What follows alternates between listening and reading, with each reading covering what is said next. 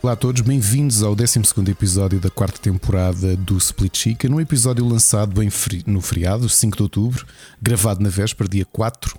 E o meu nome é Ricardo Correia. Comigo tenho uma pessoa que, se fosse vivo e fosse adulto, em 1 de fevereiro de 1908, estaria no Terreiro do Passo a perguntar: Carbonária? Mas porquê carbonária? Eu prefiro a bolonhesa.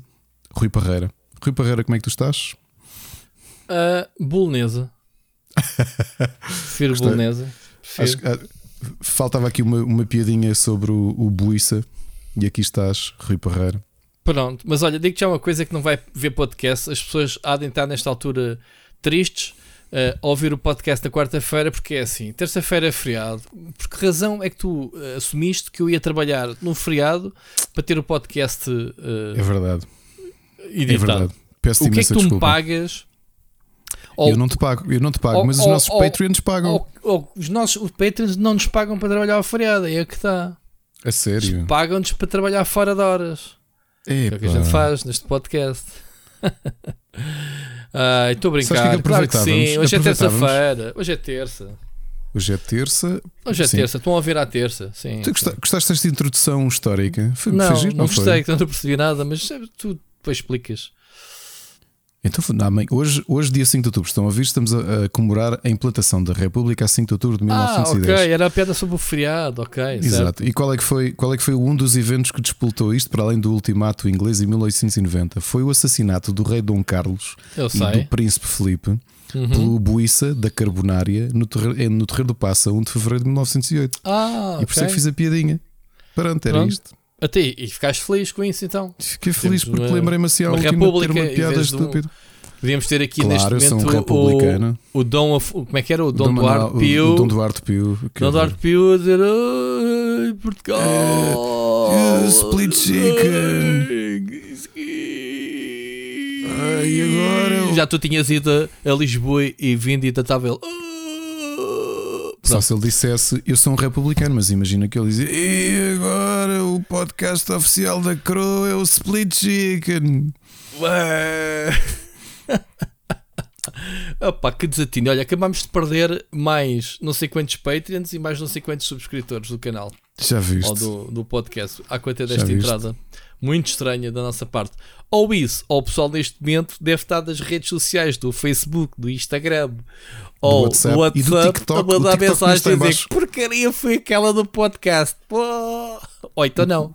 O TikTok está em baixo também, sabias? O TikTok também está em baixo. Espetacular. Tá. No momento, no momento em que estamos a gravar isto, que são quarto para as 11, Sim. as redes sociais estão em baixo desde pelo menos 4 e meia, 5 horas Sim, da sim, tarde. sim. Menos das o 5 Twitter. da tarde. Menos o Twitter, Twitter ganha-se. E então, acho que não me lembro de ver tanto tempo seguido, porque já houve Não. apagões destes, eh, vários até, a gente faz sempre notícia disso. Eh, e o pessoal já está no, no Twitter, obviamente, a dizer eh, internet vai acabar. Isto é o pronúncio. Internet vai acabar. Portanto, porque as redes sociais vão. Mas sabes qual é a ironia disto? Eu hoje fiz uma newsletter. Aliás, eu faço a newsletter todos os dias do, do Tech. E então, o meu título para a newsletter foi O Karma do Facebook.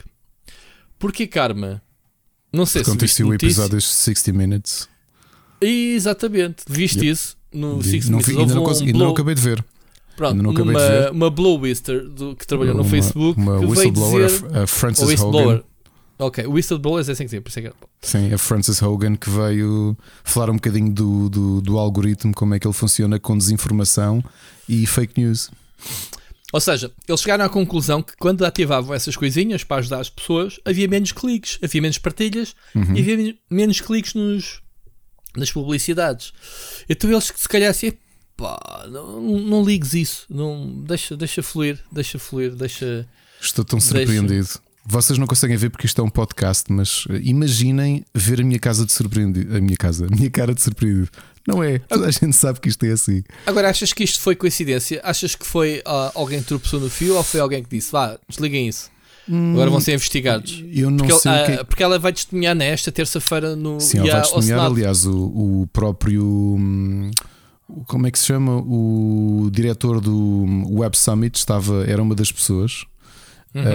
hum, que estava, estava a publicitar no Twitter uh, o GoFundMe para pagar os advogados da defesa dela contra o Facebook. Acho que o Facebook também está, hum, está a processá-la.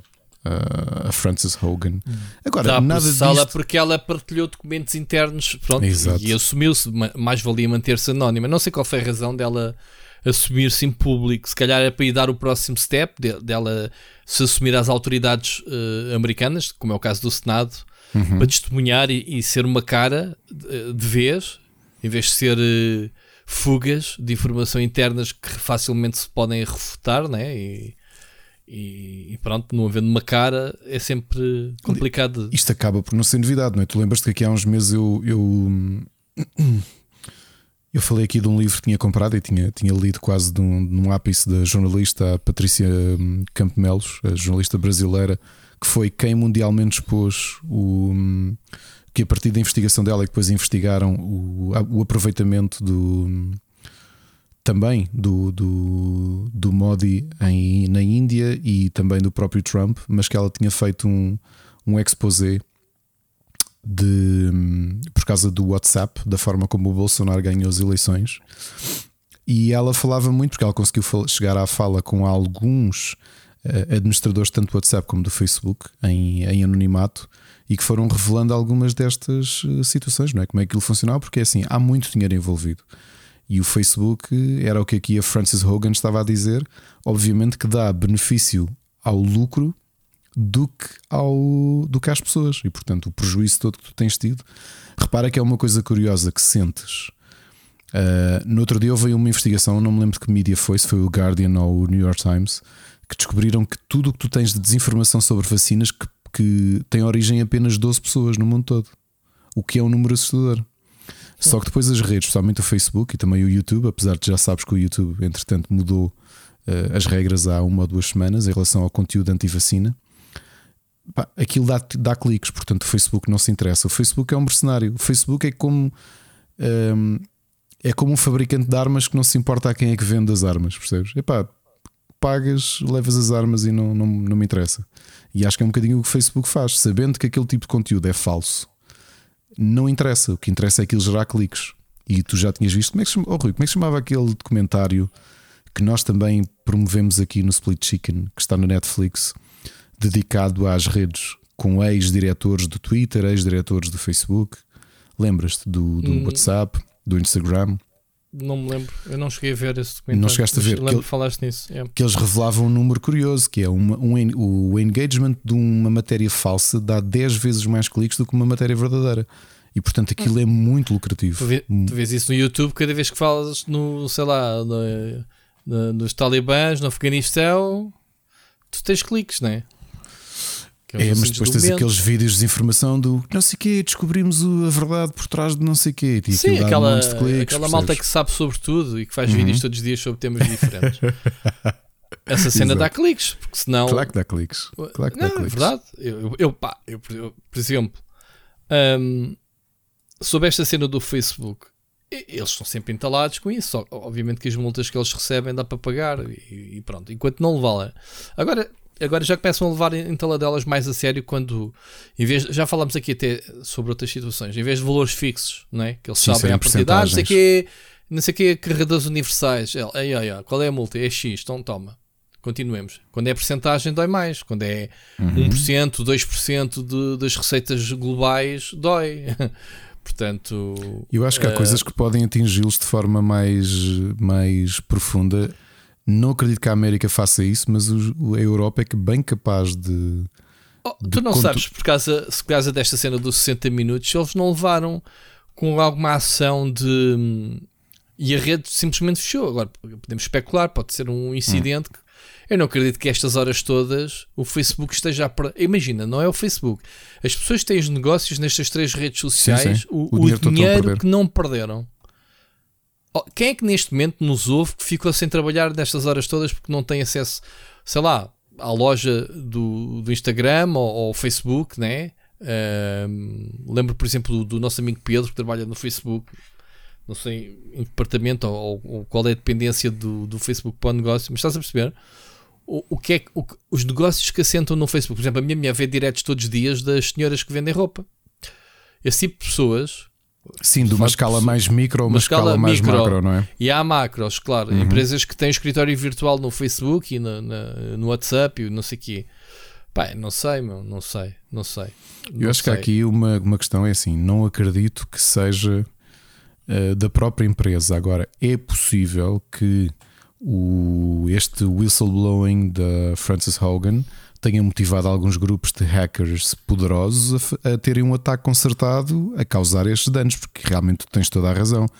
Eu não me lembro desde que uso Facebook. Aliás, diziam que é o, o maior apagão desde 2008. Eu não me lembro, mas talvez em 2008 eu não tivesse o mesmo nível de envolvimento. com- 2008, é pá, com nem sequer sociais. Não, nem sequer. Eu acho que me juntei em 2008 ou 2009, mas eh, eu não me lembro desde que sou utilizador das destas redes de alguma vez ter visto um, um apagão tão demorado. Portanto, notoriamente a coisa que foi foi grave. Inclusive os sírios estava a partilhar umas imagens no Twitter vindos de um de especialistas de segurança e que mostravam a malta a fazer ruíz e aquilo dar o domínio está para compra em alguns sítios.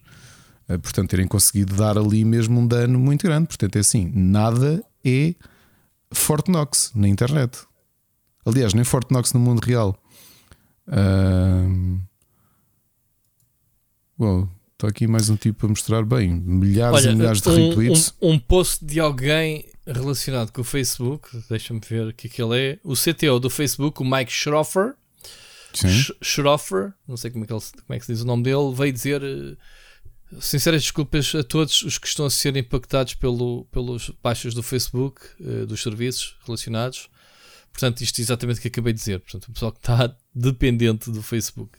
Estamos a, a experienciar eh, problemas de networking eh, e as equipas estão a trabalhar o mais rápido possível para fazer o debug e restaurar eh, o mais rápido possível. Pá, isto é estranho. Portanto, Pronto. A única coisa que estou a ver aqui, acabei de ver um, um tweet com quase 70 mil retweets. hum, aliás, no total, quase 200 mil retweets.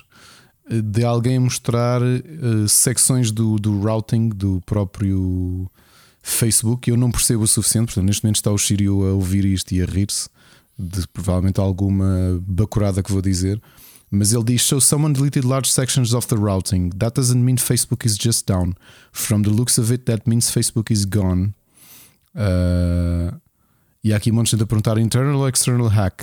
E há muita gente a dizer que este tipo de coisa tem que ser algo interno. Agora, tu achas, epá, não sei, quer dizer, estamos aqui a falar de. Estamos a cogitar, acho que só amanhã saberemos a profundidade disto. Uh, tu acreditas que a gravidade da coisa. Isto, isto é quase a filme, uma espécie de revolução interna, não é? Imagina um conjunto de pessoas uh, de- por dentro, como um cavalo de Troia, destruírem a própria máquina. A máquina, eh, metaforicamente, não é? Não estou a dizer que o Facebook é uma máquina, mas destruir a estrutura toda do Facebook e do WhatsApp e do Instagram. Será possível? Não sei. Eu só acho estranho é tu teres as. É, obviamente que isto há, há- há ligações técnicas entre os três, os três grandes redes sociais, não é? WhatsApp, Facebook e, e Instagram, porque pertencem todos à mesma empresa.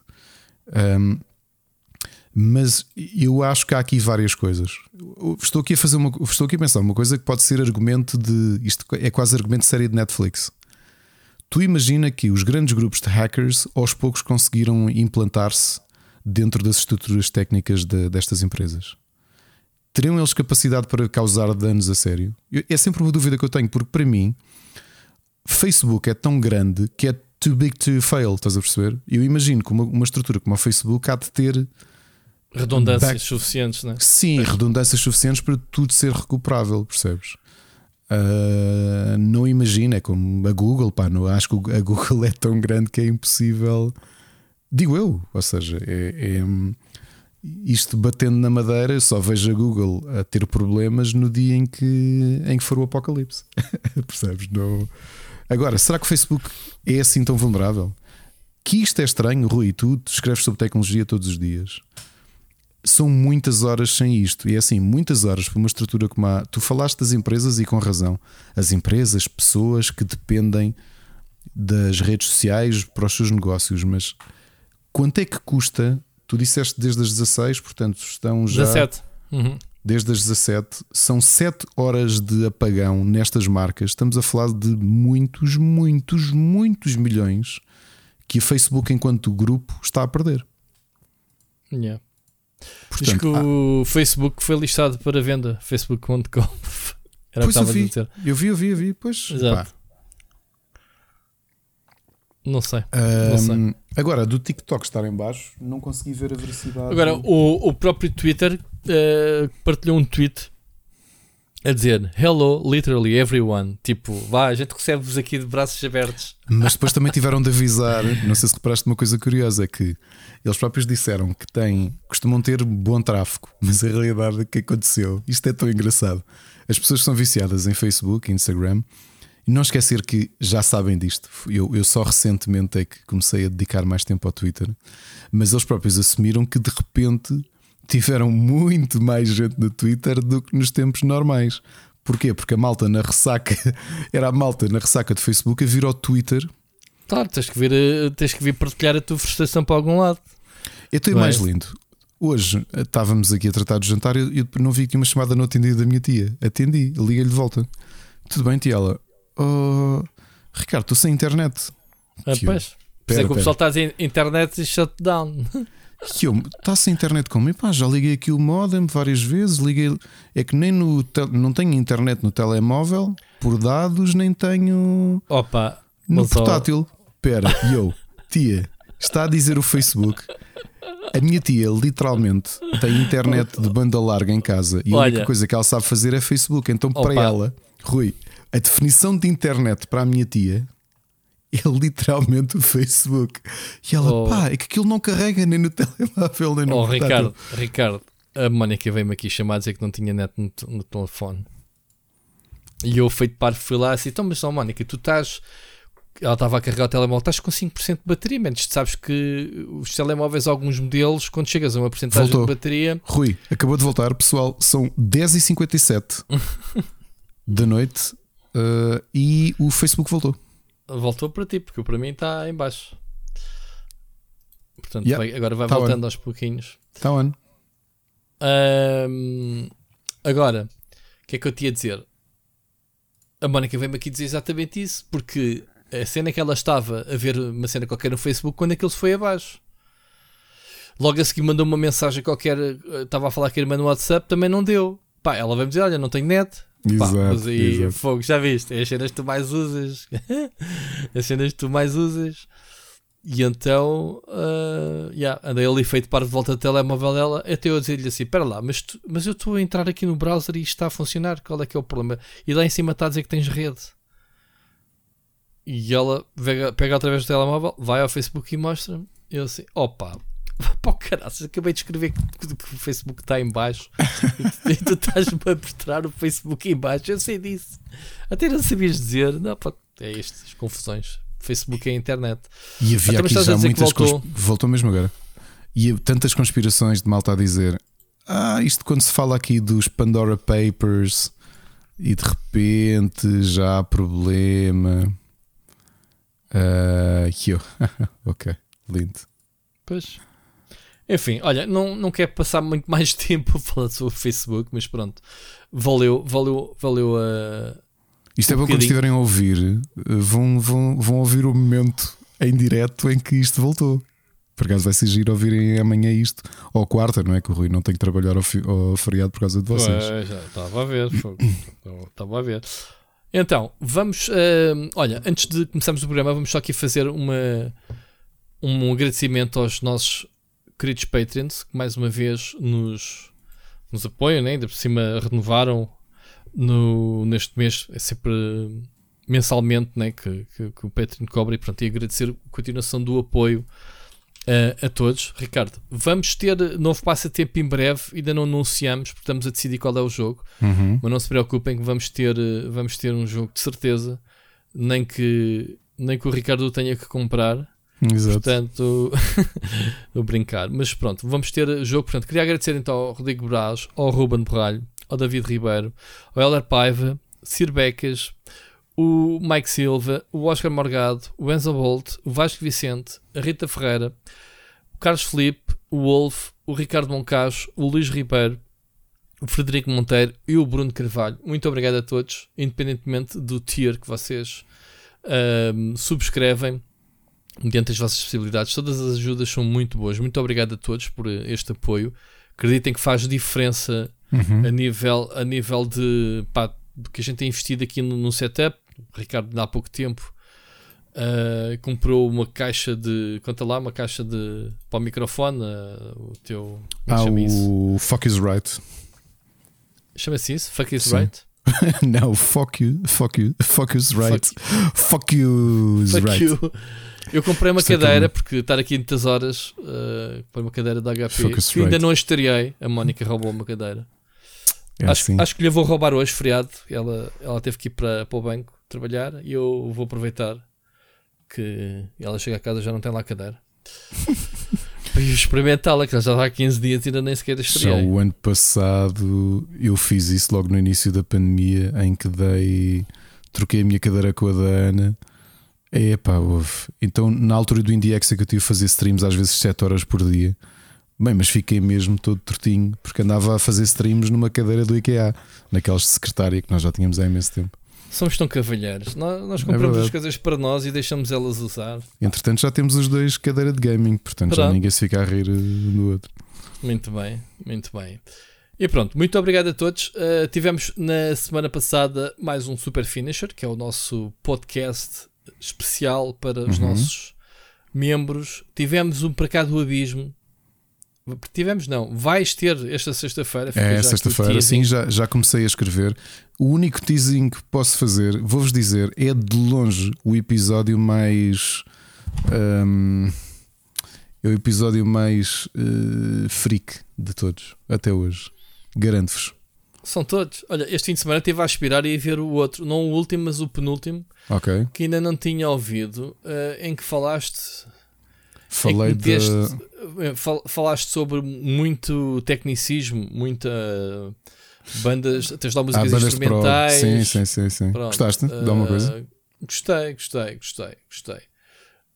Gostei de, tu falares dos senhores que tocam com 6 e 7, como é que é? Com 7 e 8 E oito cordas. de guitarra. é verdade, é Não verdade. lembro dessas coisinhas. Pronto. É verdade. Isto é só para te provar que eu ouço as coisas, não, não é só. Olha, fazendo aqui também um. um- tu, tu deves ter reparado, eu fiz, e para não, para não me despedires, eu fiz publicidade ao, ao podcast no RTP Arena, que foi bem engraçado na sexta-feira ir ao RTP Arena Place com o André Henriques do IGN falar Foi. do Lost in falaste do London. nosso. E Falei- falaste do nosso podcast. Falei várias vezes, ele próprio Sírio, a dizer que eu tinha sido smooth na maneira como, como foi introduzido o, o podcast. Uma delas foi no Muito bem. fim que o Gonçalo, o apresentador, me pergunta: Então, Ricardo, a avaliação final do jogo que faz? E eu já escreveste o artigo, não é? Escrevi o artigo e também falei dele no podcast Split Chicken, que podem ouvir todas as terças-feiras. Depois. Tá, mesmo assim a cara para. Grande plug. Lindo. Grande plug. Grande Assim, é que, plug. assim meu. é que é o plug. meu. Isto é o pro plug. Foi assim que a gente aprendeu na net. Exatamente. No Facebook e nisso. É verdade. Aliás, Muito já aprendi bom. outra nova. Eh, Queria aproveitar que nos estão a ouvir. Quando puderem, vejam a review do FIFA 22 do Rui no canal Split Screen. E Mas se agora quiserem, dá-te para isso, dá-te para partilhares a minha É. review, ficaste maravilhado fiquei, aquilo. fiquei maravilhado. E a seguir, se quiserem guardar as palavras do Rui para mais tarde, guardar citações, tatuar algumas das frases da análise do Rui, que é espetacular, eh, podem ler ao Rubber a versão escrita da análise e aproveitam depois, está lá em bed o- a video review, vejam outra vez. Portanto, isto é sempre assim, é um, é um abracinho que eu te dou, Rui. Muito orgulho de, estar, de poder trabalhar contigo. Ok, E- só por causa disso? Só fazes isso porque tens orgulho? Sim, é exato. É Ou tens água no... O que é que me vais pedir no Natal? Não, depois vezes, ainda estamos em outubro. Não, é que a Câmara de Oeira já está a montar as árvores. Não sei se viste as notícias de hoje. Já estás. Não, mas eu vi foi o Eiras que 15 de setembro já estavam a. Já estavam a. Foi hoje, foi num polígrafo que já estavam, se era verdade ou não, que eles já estavam a montar as árvores. E é verdade. Muito bom. Já gastaram umas patacas valentes. Pronto. Uou. Muito bem. Muito bem. Olha, por falar em patacas valentes, eh, deixa-me só dizer que temos o, o- o podcast no Festival Pods. ehm, não sabemos sequer se alguém vai falar de nós lá, porque pronto. Existem ci- 550 mil podcasts É em Portugal, eh, mas podem, podem votar, quem quiser, e, ir lá ao site do, do Pods, meter Split Chicken com infant, não é? E, e, pronto, temos. Acho, acho que ainda podem votar ou já não. Se calhar estou aqui a fazer a, a, dizer. Não, eles partilharam ontem. Sim, eles partilharam ontem. Podem ir lá e votar. Mas podes ir? Podes ir? Podes, podes, podes ir ao Podes. Podes, vais, ao, vais ao Podes se puderes. E, e podes votar. Notícias da semana. Notícia fresca de hoje: o Captain Kirk vai ao espaço, Ricardo. Quando tu estavas a dizer o, o bom que foi o Bezos e o resto dos bilionários irem ao espaço, hoje foi anunciado que o William Shatner, ele merece, porque ele, ele é, o, é o tipo com mais milhas espaciais do. Ficcionais. É, é, o, é, o, é o Captain Kirk, porque ele já foi, uh, pronto, já se perdeu pelas galáxias. Olha, só que uma dúvida, Enterprise. uma dúvida hum. prática. Ele tem idade barra saúde para poder ir ao espaço. É que... Isso foi a minha admiração, que ele tem 90, 90 anos, sim. Porque eu sei sim. que a preparação sim. física sim. para ir ao espaço é. Ou que parece não, ou que parece que eu preso um bilhete como ao metro e vais. Isto, isto, isto na Blue Origin, porque já no primeiro voo foi, eles levaram uma velhota de 82 anos. Epá, se a velhota de 82 anos se aguenta, ora, isto conversão para homem, 90 anos. Então, ouve lá, isto eu estou. O quê? Conversão para homem porquê?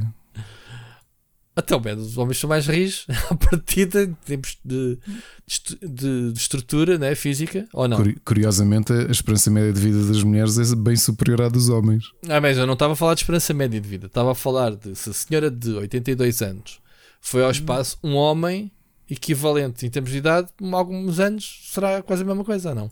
Não sei, pede um homem para, para.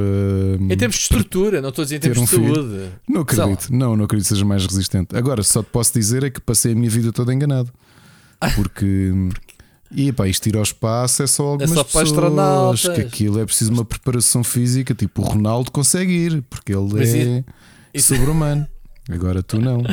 Por acaso o Ronaldo não devia de ser preciso muita coisa para ali, basicamente, olha, tens de carregar nestes botões, isso aqui, se, isto, pronto, se houver aqui fuga de, de ar, se, se coisa carregas este botão, se quiseres falar lá para casa para, para a tia de Louros, está aqui este botão, que é do Facebook. Falar em não, Ronaldo. Parece, parece uma piada, não parece? Oh, Rui, deixa-me aproveitar. Eu não apontámos aqui, mas é um, eu, eu sofri um bocadinho, só vi os últimos 10 minutos. Mas temos de pôr aqui também essa nota. Uh, e não, não estou a falar da derrota do Benfica com o Portimonense, porque essas coisas acontecem, é, são normais no campeonato. Uh, depois de uma vitória uh, potente então, Barcelona, é? Des, Barcelona. Portugal foi campeão mundial. Ah, pois foi, não tínhamos aqui. De futsal. Futsal, né? a equipa do Ricardinho, né? É verdade. companhia. E, e foi, foi, foi bom jogo, não foi? Eles tinham uh, eliminado quem? O Azerbaijão antes, não foi? Sim, sim. Uh... A rasca por penaltis até.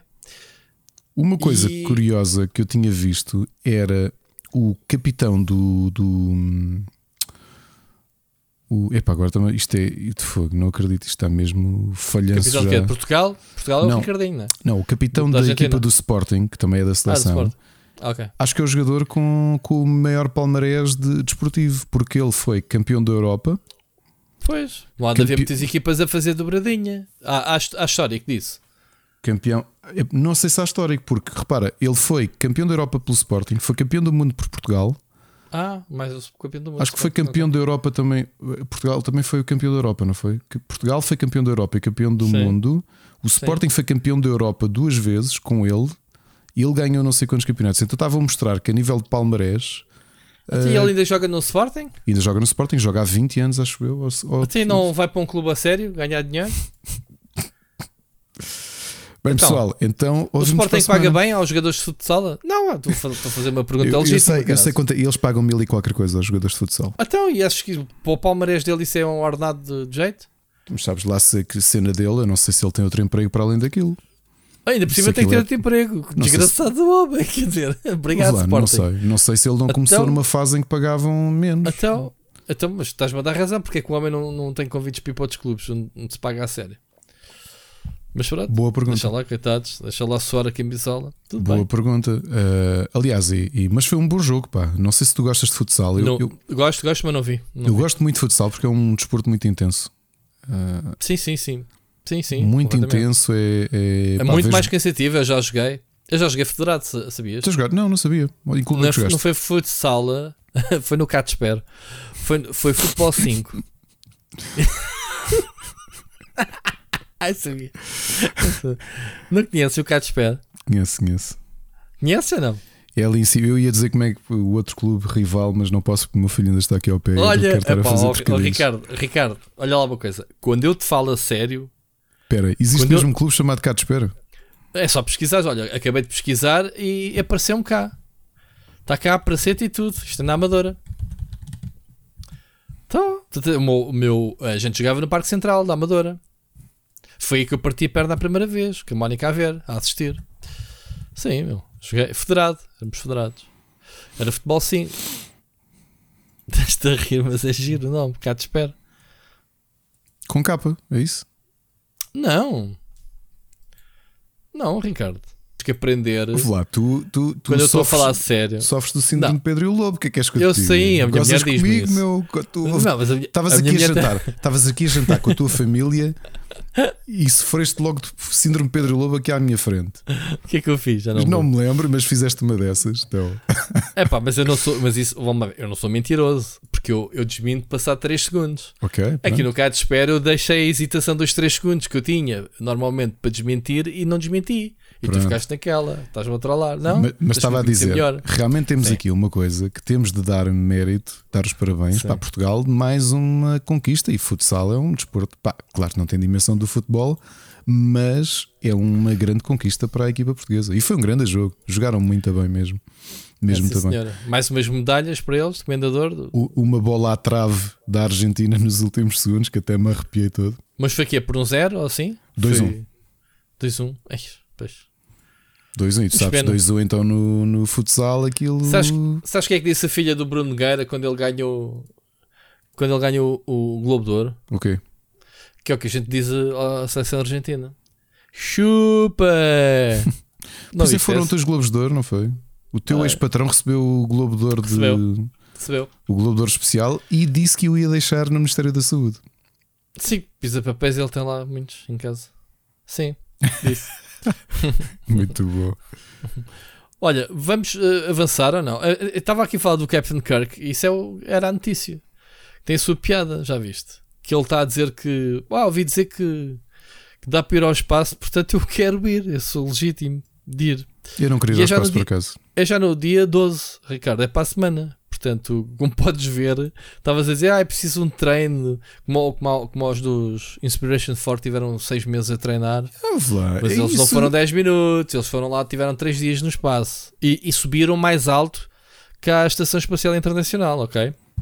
Tu isto essencialmente o que o Kirk vai fazer, se calhar até o vão enganar, vão pô-los naquelas atrações É. da Feira Popular. Sim, tipo aquele sobe e desce, vais numa cápsula, tu, Que é, olha, chegas lá agora- acima, 10 minutos para, estás a ver? Dão-te um green screen com a projeção da Terra em pequenino. É isso, é dizer, olha, está aqui E ele- uh, E ele, e ele com 90 anos, gaga, tipo, ah, é, oh, oh, isto era mesmo assim quando a gente fazia os filmes Star Trek. Exato, ele também via aquilo tudo. Yeah, yeah. Ele via, epá, enfim, pronto, eh, fica aqui a nota eh, que, como o Ricardo diz, está, está-se a tornar ridículo eh, esta cena de turismo espacial. É mesmo isto, Ricardo, quando falámos de negócio, ele tem guito, isto ainda está em testes, pronto, vais, vais levando uma celebridade aqui, outra ali, não deixa de ter sua piada dele, dele ser o, o Kirk, né? Mas tem 90 anos. Eu lançava Estava aqui um desafio que Estava é, a, falar, estava a falar com o Sírio, que o Sírio dizia: Queres ver que o homem, ah, que, Fica que o homem se- fica, fica-se por lá no meu dia de anos? Portanto, Sírio, fica aqui a saber o dia em que ele viajar faz anos. Sírio, disseste tu. já há mais informações para conseguir fazer eh, social engineering ao Sírio. Dê os parabéns ao Sírio. Ele é público, ele não, a gente dá-lhe os parabéns como uma pessoa qualquer. No Facebook on tap. Bom, É, Olha, o que é que. Eu se calhar ia mais longe, que é só para, só para o clique, que é a primeira celebridade morta a ir ao espaço. Levar só o, levar o caixão. Hã? Não? Demais? Fui longe demais? pois não sei. Vamos ver se não dá uma coisinha má, porque aquilo Não, tem... não, não, não. Não, mas já, já veio de cá de baixo, tipo, sei lá, levar o Michael Jackson. Estou a ser muito mórbido. Ah, estou a perceber. Já, e, tipo, o primeiro morto ao espaço. Ok, Exato. mas olha que eles, mas eles vão levar postais. Desculpa, Rui. Vão Isto- levar postais Isto para levar de- depois. Véspera do. Olha, meus amigos que adoraram os anos 80, aqui está o argumento do Weekend at Bernie's 3. É no espaço. É com o Bezos. O Bezos. O fim de semana com o morto, mas no, no, no SpaceX.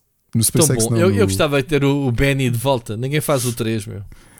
Merecia aquilo. Eles merecia. conseguiram fazer dois filmes com um morto como É- protagonista. Aposto que ninguém. ah, pá, talvez malta que nos ouve, alguns da nossa idade. Pulando as recomendações, quem ainda não viu, malta, se chama-se em inglês A Weekend, uh, Weekend at. Bernie's. Weekend at Bernie's. At ou with? Weekend at Bernie's. 1 e At 2. Bernie's. Pronto. Ou em português, O Fim de Semana com o Morto, 1 e 2. Filmes brutais, meu. Aquilo era espetacular. Era Era e é. Já não vejo uns anos. E depois, como é que eles conseguiram fazer um segundo filme? O argumento é genial. Como é que, como é que consegue trazer outra vez o Qual é gajo? que era o argumento do 2? Já não me lembro. Então, o 2 fizeram uma macumba, man, de zombies. Tipo, foram lá fazer um voodoo para o gajo. Sempre que tocava uma música, o gajo começava a dançar. Ai,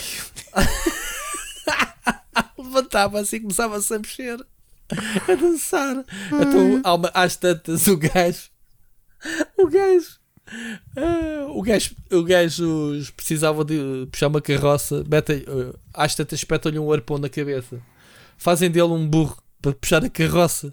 Um tornó, o que é que era? O gajo mete em música, o gajo levanta-se, começa a puxar a carroça e os gajos tipo, vai, é, carrega aí com a gente. Opa, que estupidez. Malta, fica aqui um teasing. Um teasing com um bocado de spoiler, com um pai em 30 anos em cima de filmes. Mas vejam, fim de semana com um morto. grande, Um e o dois. grandes filmes, sinceramente. Grandes um e o filmes. dois. Ele passou por tudo. O mais giro de tudo, há, há muita coisa gira, é haver um assassino que foi o que o matou, passar o filme todo a dizer: Mas o gajo não morre. Já o matei não sei quantas vezes. O gajo aparece-lhe sempre em cima. Os gajos conseguem dar a volta àquilo. O gajo do fim foi, foi tipo. Ah, não te lembras, Ricardo? Foi ah, quando no fim o gajo fica, vai para um hospício. Para o hospício. O Vai, vai, sim, a polícia apanha-o e ele, ele vai direitinho para o hospício. Sim, sim. Mas pensa o gajo não consegue matar o gajo, man. Tipo, já bati de tantas formas e o gajo aparece-me sempre. a- Bem, enfim, está genial. A Filme cena para ver. engraçada é tu pensas assim: que ideia, isto é mesmo final, ainda é final dos anos 80. Este tipo de ideias só mesmo nesta fase. É pá, havia aí tanta filme de comédia gira nesse tempo. Mas com esta ideia, imagina, imagina o que é que foi. Nesta altura, o fazer o pitch deste filme. Então isto é assim: é um, são dois amigos que passam um fim de semana a fingir que o outro eh, está vivo. Está vivo. Sim, sim, olha, está aqui. Aliás, estou aqui a ver, só qual foi o orçamento do primeiro filme? 15 Não. milhões de dólares. Ganhou o dobro. E 30 ganhou o milhões. dobro. Oh my Yeah. god. Tão Portanto, bom. imagina, Tanto o primeiro alguém, o alguém deu 15 milhões a esta ideia. Epá, Yeah. mas é assim, não nos vamos esquecer também que o, E o segundo só teve 7 milhões de budget. só 7 e ganhou 12 e tal. Yeah. Portanto, deu lucro. Olha, estás- isto é daquelas. Isto é o, o podcast tem destas coisas. Desde eu instalar jogos, porque falámos aqui, a ver séries e filmes, porque falámos aqui. Tu não imaginas a vontade que me está a dar É, de ir é? ver. eh, Onde é que estará o filme? Temos que ir ver nos serviços de Netflix e afins. Onde é que, onde epá, é que como diria o filme? outro, deve estar na net. Deve estar na net. Olha, mas vejam, eu tenho saudades, man, de ver, por acaso. Tenho saudades, sim, senhora. Bom, Ricardo, vamos, eh, vamos avançar. Rui, sim. pior. Agora, um momento de informação. E tu não é que o realizador do Weekend at Bernie's é o realizador do, do primeiro Rambo? Não tem nada a ver, mas pronto. Pronto. O Rambo, sabes que é, é, é um argumento adaptado, não é? Não é... Sim, eu sei. Não é um mas filme o, original. O, realizador é do First Blood, é o, o. Ted Kotcheff. Agora, provavelmente foi por aí que ele conseguiu o dinheiro. Epá, espera lá, tu tiveste, fizeste dinheiro com, lá com o ramo e não sei o quê. Queres quanto para esse filme que andas com um morto? É 15 milhões, está bem, toma lá 15 milhões e vá. Vai lá a tua vida. Muito bom. Muito Ah, bom. Bom, siga isto a propósito do Captain Kirk ir ao espaço. Temos aqui uma coisa deliciosa que descobrimos durante este fim de semana: um artigo da PC Gamer Uhum. a falar do Zot de Avenger. Quem é que é o Zot de Avenger, Ricardo? Conta lá, gente. É o streamer original. Um tipo que em 1993, com 12 anos, uh, tinha um programa eh, que aqui que nós conseguimos identificar hoje exatamente o que é Twitch. Mas exatamente. Yeah. Yeah. Basicamente jogar gameplays com ele, com webcam. Uh, se bem que ele tinha um. Aquilo era uma, era uma televisão local, não era? Nos era no, Unidos, no Arizona. No Arizona. E ele, ele, ele tem. A mãe dele era uma. Uma. Uma pessoa muito ligada à tecnologia, portanto incentivava o puto a descobrir e estava ligada a esse canal. O, o puto, portanto, estava ali no, no meio deles e aprendeu a mexer na, nos equipamentos de televisão de transmissão e, obviamente, conseguiu convencer lá, eh, pronto, nos tempos livres, a fazer então um programa gravado em VHS. Ele a dizer que tinha que arranjar orçamentos para comprar cassetes VHS para, para manter os programas.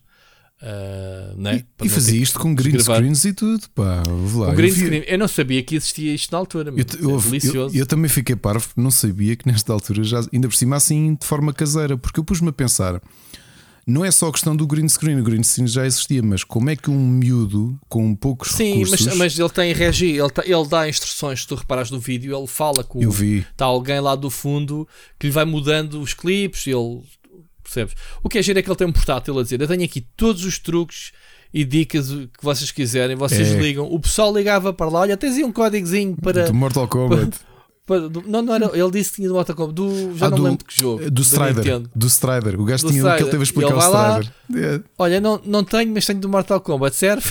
tipo, não. tipo, e melhor, malta que escrevia, ele tinha uma fase, isto é o chat da altura, ele tinha uma fase em que abria cartas de yeah. espectadores yeah. que enviavam ou fazer comentários ou pedir ajuda para passar um yeah. jogo ou o que quer que seja. E ele a ler notícias era recortes das revistas, era nem se dava o trabalho de escrever. Lindo. Mas o rapaz tinha uma eh, forma de estar frente à câmara tão fixe, uh, tão amigável. Pá, nunca diria que este puto tem 12 anos. Nunca diria. Olhando para, para os miúdos agora de 12 anos, esquece. A maturidade demonstrada neste processo sim, todo. Sim. Pá, brutal. Olha, e uma, uma informação curiosa é que ele está a trabalhar com o Internet Archive para uhum. colocar a série toda permanentemente toda. online. Sim. Assim, não percebeu o que é que ele faz atualmente? Ainda está ligado a alguma coisa de especial ou nem por isso? Uh... Já não tem nada a ver. Não me lembro. Não sei, ele chama-se JJ Styles. Uh... O que é que Se eu... quiserem depois ver esta, esta peça, peçam-nos o link que a gente depois coloca. Uh, epá, é, mas é delicioso perceber como é que como é que em 93? 93, assim, sim, sim. Como é que em 93 um, pá, posso-vos dizer que eu em 93 eu tinha 17 anos para aí. Sim, eu acho que ele é Portanto, dois anos mais velho que eu. Uh, ele começou isto com 10.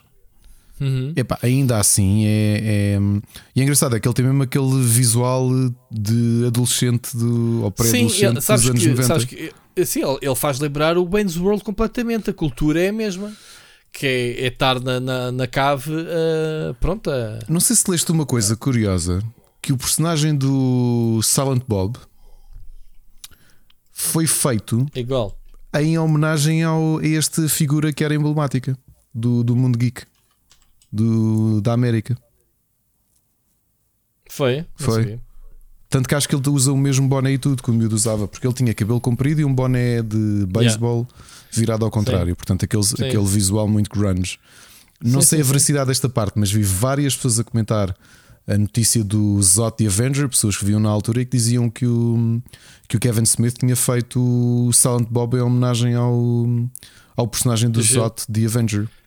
Que giro, que giro.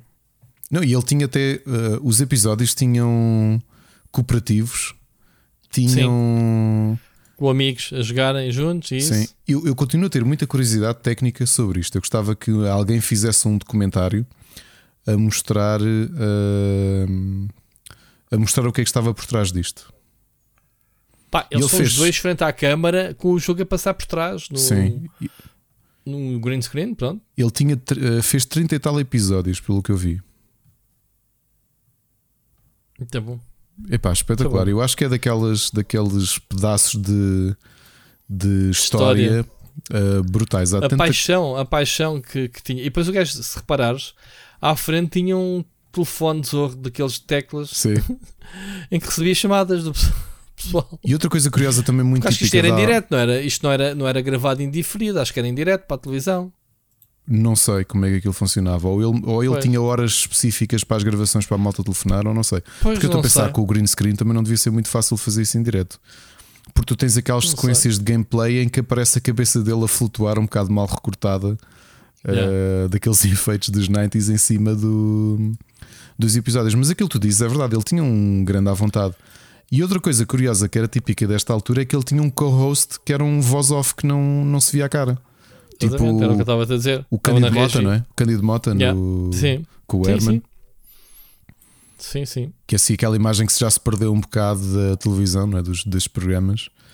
Uh, epá, eu, eu acho este pedaço de história espantoso, mas mesmo, mesmo, mesmo, mesmo. Uh, e o genérico então, que aquele poder de aqueles efeitos rotativos mesmo típicos daqueles anos, que a gente via isto nos filmes nos filmes porno. Olha, eu, eu tive a ler um tipo que é o Jason Scott, que ele trabalha para o Internet Archive e que foi ele que esteve a desenterrar esta história em março deste ano. E acho que foi ele até que foi ter com o JJ Styles, não confundir com o AJ Styles da WWE. Uhum, JJ uhum. Styles, que é o autor da. o autor disto, a explicar, especialmente para os europeus, mas também para os americanos mais jovens, o que é que é esta ideia que existia na América do Public Access TV um, que era uh, como, uh, o, do ponto de vista legal, foi dado pelo governo americano, numa fase também muito neoliberal, foi-lhes dada a possibilidade de terem monopólios. As empresas de televisão por cabo tinham monopólios das televisões nas cidades e condados. E a troca que eles tinham para poder dominar uh, os serviços nestas zonas, aliás, como tu sabes, ainda nos dias de hoje, tu tens canais locais em tudo o que é lado, não é? Portanto, as notícias. Uhum. Isto, isto é um bocado, pode parecer um bocado estranho, mas imaginem para a dimensão dos Estados Unidos um bocado da realidade que nós temos em Portugal com a RTP Açores, a RTP Madeira e a RTP, a RTP Internacional e a RTP a, a primeira, não é? E portanto, no, no, caso da América, isto acontece um bocado por todo o lado. E aquilo que o Jason Scott explica é que desde os anos 70, e isso foi prolongando também nesta fase em que o J.J. Salles fez o programa dele, que uh, tu podias submeter um programa para ser av era avaliado porque para eles terem um monopólio eles tinham que dar uh, acesso a programas uh, feitos pela comunidade, digamos assim, percebes? Certo. Ou seja, pessoas locais para o canal local. Por isso é que o, isto dava no canal Access Tucson, que era de Tucson, Arizona, que era a cidade dele. Ele concorreu para ter um espaço na televisão, percebes? Uh, epá, e acho, Acho isto, continuo a achar isto uma ideia espetacular. Uh, havia muita gente a comentar e é curioso. Eu gostava de saber o que é que é, quem é esta pessoa nos dias de hoje, se, se manteve ligada à tecnologia ou não. Porque era, era engraçado perceber. Uh, Imagina-te no lugar dele, e, é curioso porque tu, obviamente, no caso português, uh, foste o primeiro site de videojogos numa fase em que o, se calhar até foste um bocado mal visto e eras um bocado havia um certo preconceito, porque as revistas, sim, eram, eram, eram meios uh, de nível, digamos assim, meios privilegiados, os sites não eram, era uma coisa aparentemente mais amadora. E, e tu apareceste nessa fase. Agora, imagina no caso dele, que ele, ele 20 anos antes disto ser uma realidade, ele fez isto. Uh, se, yep. Como é que ele se sentirá a pensar que agora há multimilionários a fazer aquilo que ele começou de forma completamente apaixonada e amadora? Estás a perceber? Olha, Sim. como tu dizias, já agora fazendo aqui publicidade ao Pixel Hunters, porque eu estive a ouvi-lo como ouvinte e não como participante, um bocadinho aquilo que vocês falavam sobre o Sir Clive Owen, o Clive Owen, o Sir, e Sir Clive Owen, para onde é que eu fui?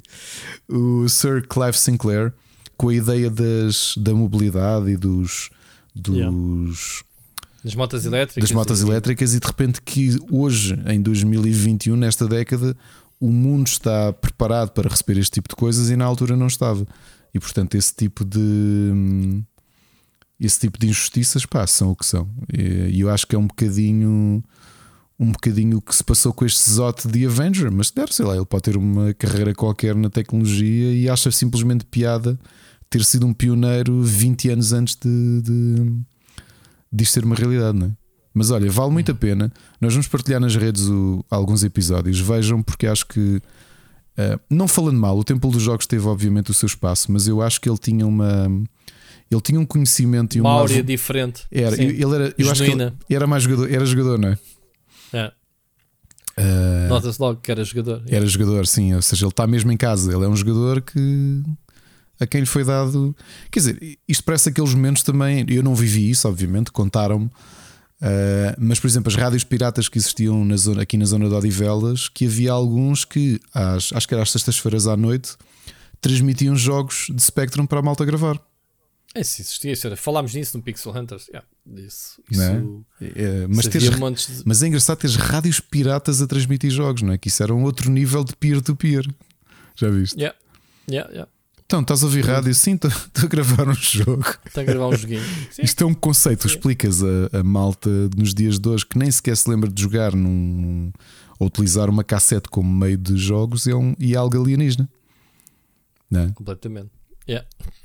E pronto, foi uma, uma, uma, boa viagem aos anos 90, Rui. Sim, senhor. Yeah, verdade. Olha, vamos só ver a mensagem do Bruno Carvalho. Uh, ele mandou duas em separado, mas vamos só ver as duas seguidas. Tá ok. Olá, Rui. Esta mensagem é só para ti. Uh, eu sei que, derivado ao teu trabalho e aos teus inúmeros projetos, uh, tens que estar sempre atualizado, tanto tu como o Ricardo. Tens que ver muita coisa Uh, se calhar coisas até que não te identificas tanto. Uh, dito isto, uh, fiquei aqui com uma, uma duvidazita de uma coisa que tu disseste no Pixel Hunters. que raio é para ti o porno chunga? Amigo, grande abraço. Olá Rui. Olá Ricardo. O que vos trago aqui hoje então é uma resposta um, aos temas do podcast anterior.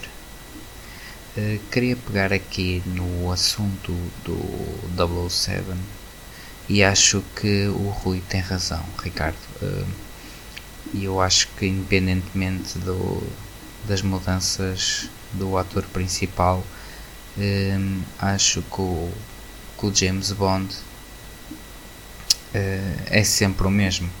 E não acredito muito nessa teoria de que hum, quando um agente passa a ser o W7 que hum, passa a chamar-se James Bond. E porquê que eu não acredito? Porque existe um filme que é o 007 For Your Eyes Only, ou em português A Missão Ultra Secreta, em que o início do episódio temos o James Bond a visitar o, um cemitério, mais propriamente o túmulo da, da sua mulher que, que foi morta por um arco inimigo e o nome que está na campa é de Tracy Bond. Por isso eu acho que se James Bond não fosse o nome dele, uh, portanto que a esposa teria outro nome, ou teríamos que ter aí uma referência ao verdadeiro nome do agente. Uh, depois, um, eh, queria que vocês falassem um bocadinho de qual é que é o vosso 007 preferido. Um, de minha parte, eu acho que talvez por um, ter apanhado a fase final do Roger Moore,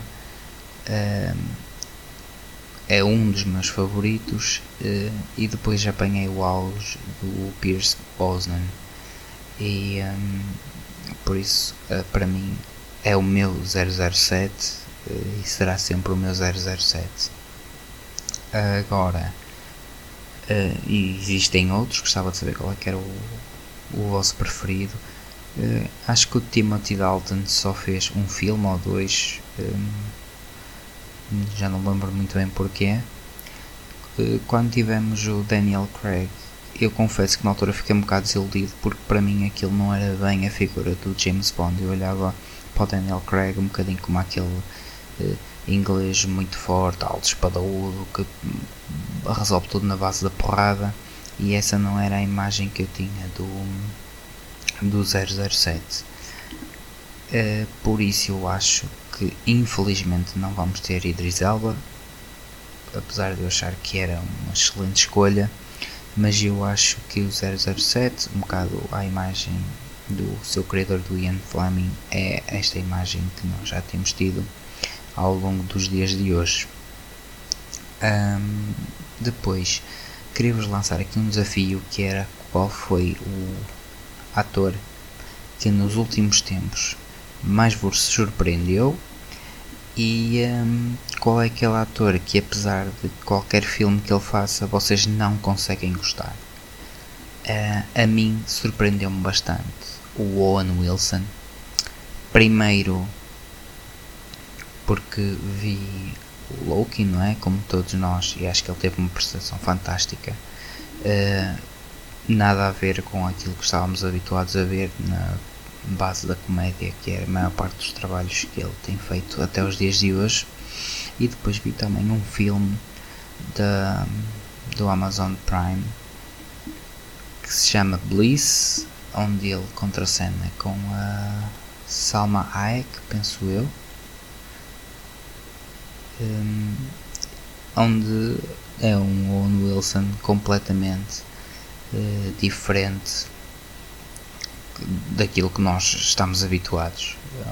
Então, acho que ele fez, apesar de eu não gostar do filme, achei o filme confuso, com um final assim vago, mas gostei do papel que ele desempenhou, eh, surpreendeu-me bastante. Já há muito tempo que, que queria ver o Owen Wilson no registro, que não comédia, e acho que sim, acho que, que aqui é um. que eles têm um uma imagem uh, mais forte. Eu, nos filmes de comédia dele, achava sempre com papel de pateta. Uh, confesso que nem achava piada. E aqui, tanto em Bliss como no Loki, surpreendeu-me muito. Uh, fiquei com uma ideia completamente diferente do Owen Wilson. Depois, o ator que, independentemente de qualquer filme que ele faça que eu não gosto, é o Ben Stiller. Não me perguntem porquê.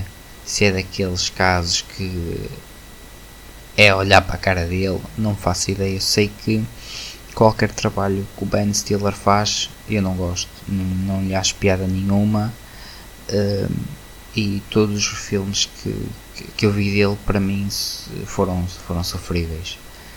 Uh, portanto, continuando aqui nesta temática do cinema, uh, queria ouvir aí do vosso lado uh, as vossas opiniões.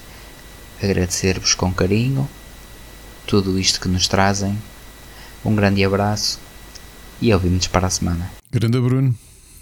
Grande Bruno ou o engenheiro, como é que era o engenheiro como é que se chamava o engenheiro do programa de televisão do Sousa TV Rural? Sousa Veloso. Sousa, ele despediu-se como Sousa Veloso. Espécie-me com amizade. Até para a semana. Muito bom. Provavelmente Bruno não sabes quem é o engenheiro Sousa Veloso, mas pronto. Ah, vai, se, vai sabe, pesquisar. Sabe que ele, ele também não é do ele tempo. Não é miúdo dele. nenhum, acho eu. Mas não, mas não é do tempo. Não é do tempo. Tu não é de manhã de ver os desenhos animados como eu, lá, sou mais novo do que tu e de manhã ver desenhos então, animados e tinha que armar. E depois tinha que armar com 70 vezes 7. Exatamente. Fica aqui o desafio ao Bruno. Uh, boas questões. Olha, em primeiro lugar, a, tu, a tua mensagem sobre o que é que é o porno chunga. Bem, toda a gente sabe o que é que é porno chunga, Bruno. Porno chunga é um porno chunga de baixo orçamento que qualquer pessoa pode fazer. Mas amador? A falar que é amador? Que havia, ou... que havia muito nos anos 80. Epá, man, daquelas cassetes, man, chunguice do caraças. Tinha tipo, saxofonezinho. Aquele saxofone sempre, né? A música, de, sim, e, e, e, sei lá, não havia qualquer cuidado, planos de câmara, havia. Epá, era muita chunga, era baixo orçamento, tipo, coisa muito. Pronto. Se calhar tu com um telemóvel farias melhor. Já viste? Que ia dar ideias. Não. Muito bom. Não, é uma expressão, é uma, uma expressão normal, porno chunga. É uma cena chunga. É porno, mas é chunga. Era isso. Bom, a cena do, do James Bond, grandes questões que tu tens a ver, é. sim, senhora. Gostei, gostei uh, desse essa... momento da Tracy Bond, pá. Isso apanhou-me. Eu não sou sim, um expert epá. de 007, mas gostei muito desse momento. O, a, a série não é propriamente. Consistente. Não é pro, propriamente. Uh, não, não é isso. Não é propriamente, como é que é dizer, um, um arco. em que os filmes estão interligados uns aos outros. Há noções, não é? A Emma, Money Penny, esses personagens são consistentes no universo, não é? Uhum. Uma, e tens algum arco com algum vilão que possa voltar. Uh, mas não é assim grande relação entre os filmes e os outros, portanto, não é. Mas o universo vai-se colando com algumas peças, isso que tu estás a dizer. De lembrar que houve um filme que foi aquele que, o, que foi gravado em Portugal, aquele com o, o serviço da Sua Majestade, em que ele era para casar. James Bond, que a mulher dele foi morta. Uhum. Estás a ver? Agora, estes filmes com, com o Daniel Craig têm mais arcos.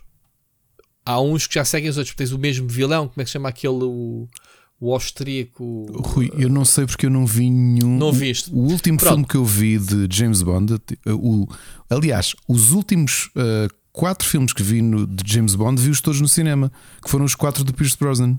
Eu fui vê-los a todos ao cinema, okay. percebes? Ok, pronto, mas, é, mas olha que estes do Daniel Craig são muito bons. E estes sim têm mais ligações porque eles fizeram uma espécie de reboot ao Casino Royale, que foi supostamente o primeiro romance que o Ian Fleming escreveu quando o Daniel Craig pegou no papel para fazer tipo um reboot, soft reboot, digamos uhum. assim, à série. E depois houve ali uma continuação, porque os vilões repetiram-se, tipo, há uma vingança qualquer e, e referências e essas coisas nestes filmes. Nos Diz-me uma coisa, Rui. Eu que não vi nada, os do. Acho os filmes do Pierce Brosnan muito 90s, aqueles final de 90s, aqueles filmes Sim, de ação, de estilo de ação, de encher o olho, tem, tinham bons efeitos o, de altura, mas era o, o, agente fixe, o agente estiloso. Os Daniel Craig são mais cruz, não são? A ideia são que cruz. eu tenho são é, muito foi, violentos, não é? Foi a transformação que ele deu. Eu acho que ele deu vida à personagem, ou seja, conseguiste tirar o para lá do agente, percebes? Ele sim, consegue, sim. Ele consegue uh, trazer mais humanidade à, à, máquina que é o, o James Bond, digamos assim. De ver-se em situações em que ele está à rasca. Pá, há uma cena brilhante que, pá, vou dar o spoiler, mas é o, é o, primeiro filme dele. Este é o quinto, acho eu. Acho que é o no Casino Royal em que ele está a jogar no Casino Royal, está a jogar póquer uh, está a fazer altas apostas para, para, para, para, descobrir quem é que é o gajo e envenenam o gajo. Envenenam, dão-lhe um martini, o que é que é? Envenenam o gajo.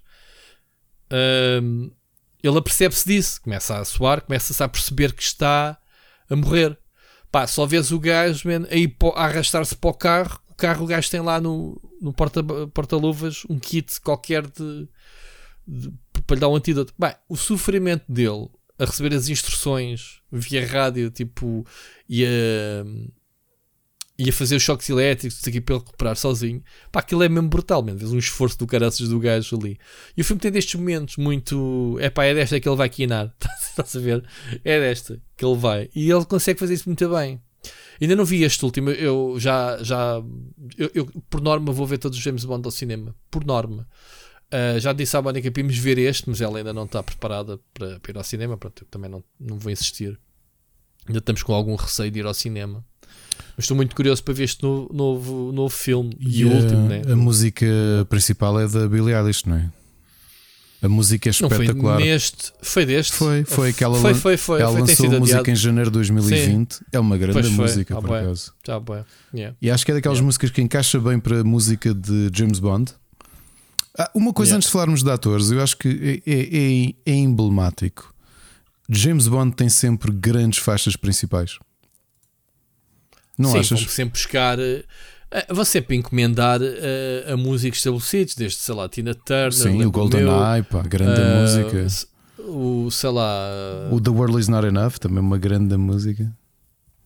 Sim, tudo, mas tudo artistas conceituados, pronto. E, e obviamente com, com vendas. A Billie Eilish uh, está num auge, auge está, está composto do caraças, não é? Foi uma, uma boa jogada de marketing. Foi, sim, senhor. Uh, e de reconhecimento à miúda, não é só porque, porque, precisam dos views dela, não é? Não precisam de vender, que ela lhes venda. Obviamente a reputação conta bastante. Acho que a minha música favorita é difícil escolher, mas eu diria que é o A View to a Kill que também é o, talvez o meu filme Sim. favorito de, de, James Bond. E obviamente a música era é dos Duran Duran. Duran Duran, pois, bem Gosto imenso da música, acho que encaixa muito bem. Um, acho que uh, daquelas que eu fiquei um bocado mais desiludido, e não é por ter um certo um certo, uma certa reticência com a, com a Sheryl Crow é talvez o Tomorrow Never Dies. Uhum. Não sei porquê. Não acho a música assim tão tão emblemática quanto isso. Mas pronto. Mas de resto, o Skyfall do, da, da Adele é uma boa música. O Spectre que acho que é a única que eu não estou a ver qual é que é. Pois, uh, uh, lá está, como eu dizia, tudo sempre, sempre grandes nomes da Adele e tudo. Pronto. É muito fixe, muito fixe mesmo assim. Bom. Oh, é dos Ricardo, Radiohead. Queres... O filme anterior é dos a banda sonora é dos Radiohead, a música principal. Nem sabia. Hum. Nem sabia. Qual, qual é que é o teu filme de James Bond? Já vi, não viste todos, portanto, para estás a dizer. Mas... Não vi os últimos, ou seja, obviamente que até ao Die Another Day vi todos, porque, ah, porque uma coisa típica da televisão portuguesa, tu tinhas imensos meses em que aos fins de semana. Epá, a RTP fazia muito isso. Vai, agora no próximo mês de outubro vamos, vamos passar todos os filmes do James Bond, desde o sempre, Doctor sempre foi uma grande confusão a cronologia destes filmes. Era, era um bocado esquisito. Havia um com o Sean Connery quando regressa que acho que não é oficial. Uh, porque ele depois regressou outra vez para fazer um, um one-off, uh, sei lá, não, não, não, se consegue perceber. Foi o, qual é, muito, qual é que foi o filme que ele fez? Foi a de 83, não é? Não. O que dele regressar? Sim, Never, sei, never Say Never Again. Todo. É isso. Never Say Never Again. Oh, não vi mais grandes confusões. É isso. É, é, em plena era do do. Aliás, não, acho que não é canónico, é o único que não é canónico, aparentemente. Não é canónico, exatamente, porque, porque ele regressou, nem sei porque é que fizeram esse, esse filme, esquisito. E estamos a falar do ano em que o, o público que foi ao cinema tinha o Never Say Never Again com o Sean Connery a fazer James Bond, que não é canónico, e ao mesmo tempo o Octopussy do, com o Roger Moore na, na, também no cinema. Olha, Respondendo aqui a duas perguntas de uma assentada, uh, o meu James Bond favorito é o Roger Moore e o meu filme favorito é o View to Kill. Com a Grace Kelly e a. Olha, eu tenho aí também. Tanya Roberts. Yeah, em português é o Alvin Movimento. É assim que se chama em português, eu nem me lembro. Alvin Movimento. Com o Grace, Grace Jones. Grace sim. Jones, Grace Kelly. Epá, eu hoje estou feito estúpido. Grace disseste, Kelly. Disseste Grace Kelly. Não, Grace Jones. E a Tanya Roberts, que ainda este ano fizemos o obituário dela. Um, hum. Que o último papel conhecido foi como Midge Pinchiotti no Dead 70s Show. Já agora, Rui, um,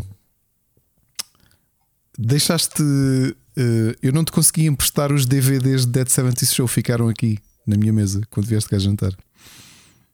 Ah, pois foi. Pois foi. Parecia que eu saí de meio leve.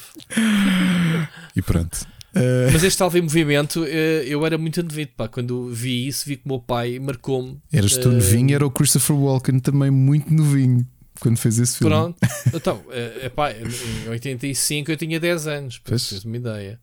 Agora, um, ehm, eles, eles eram todos bons. Eu gostei muito, sinceramente. Não vou dizer que o Timothy Dalton é o meu favorito, mas apanhou-me à minha adolescência. Foi quando surgiram os jogos do Spectrum baseados nos, nos filmes de James Bond.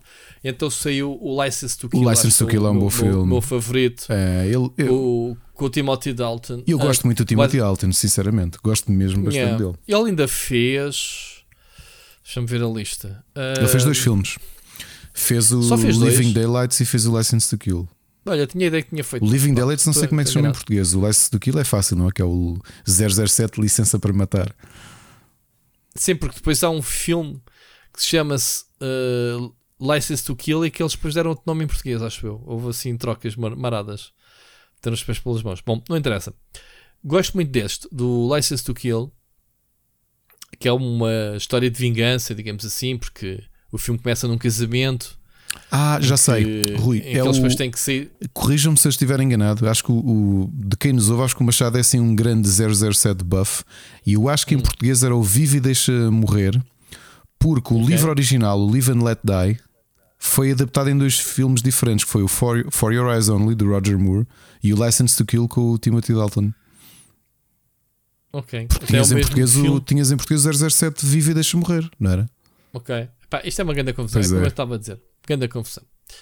Pronto, então os meus dois favoritos é isso: o License to Kill, uh, que é o alvo em movimento. Não, desculpa, o License to Kill e o alvo em movimento. Uh, View for a Kill, né? Como é que se diz? Um, é isso aí. Uh, uh, os meus favoritos: A View to a Kill. Um, que ele fez perguntas que ele fez mais. Ah, atores. Atores. Atores. Ah, Ok. que mais nos surpreendeu. Olha, eu vou dizer um me ocorre agora, que eu acho que ele está a crescer e vai ser um ator do caraças, já está a ser, já tem Oscar e tudo. O Rami Malek. Pá, ele faz Freddie Mercury. Já viste o filme do, do Não, não Queen, vi, não, não vi, não vi. Tens que, tens que tratar disso, meu. Não percebo. Não vi. Ahm, pá, e ele fez o ele fez a série do, do Mr. Robot. Ele agora até acho que é o vilão do James Bond É, no último senhor. filme. É sim, senhor.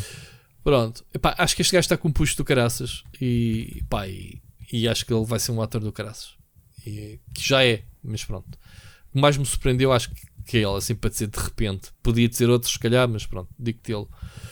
Epá, aqueles que eu nunca vou gostar. Eu já, já falei aqui, Ricardo. Eu não vou com o Will Ferrell nem pintado de. Pá, Sim, sim. eu sei que é um dos teus favoritos, mas eu já te disse que eu não consigo ver um filme com este tipo. Não, não é dos meus favoritos. Acho-lhe piada, mas, não, mas eu percebo não gostar dele porque ele é muito. Hum, Eu não consigo. Faz um filme que é dele, faz outro filme que é. que é. sei lá, tem uma equipa de. do esfrega.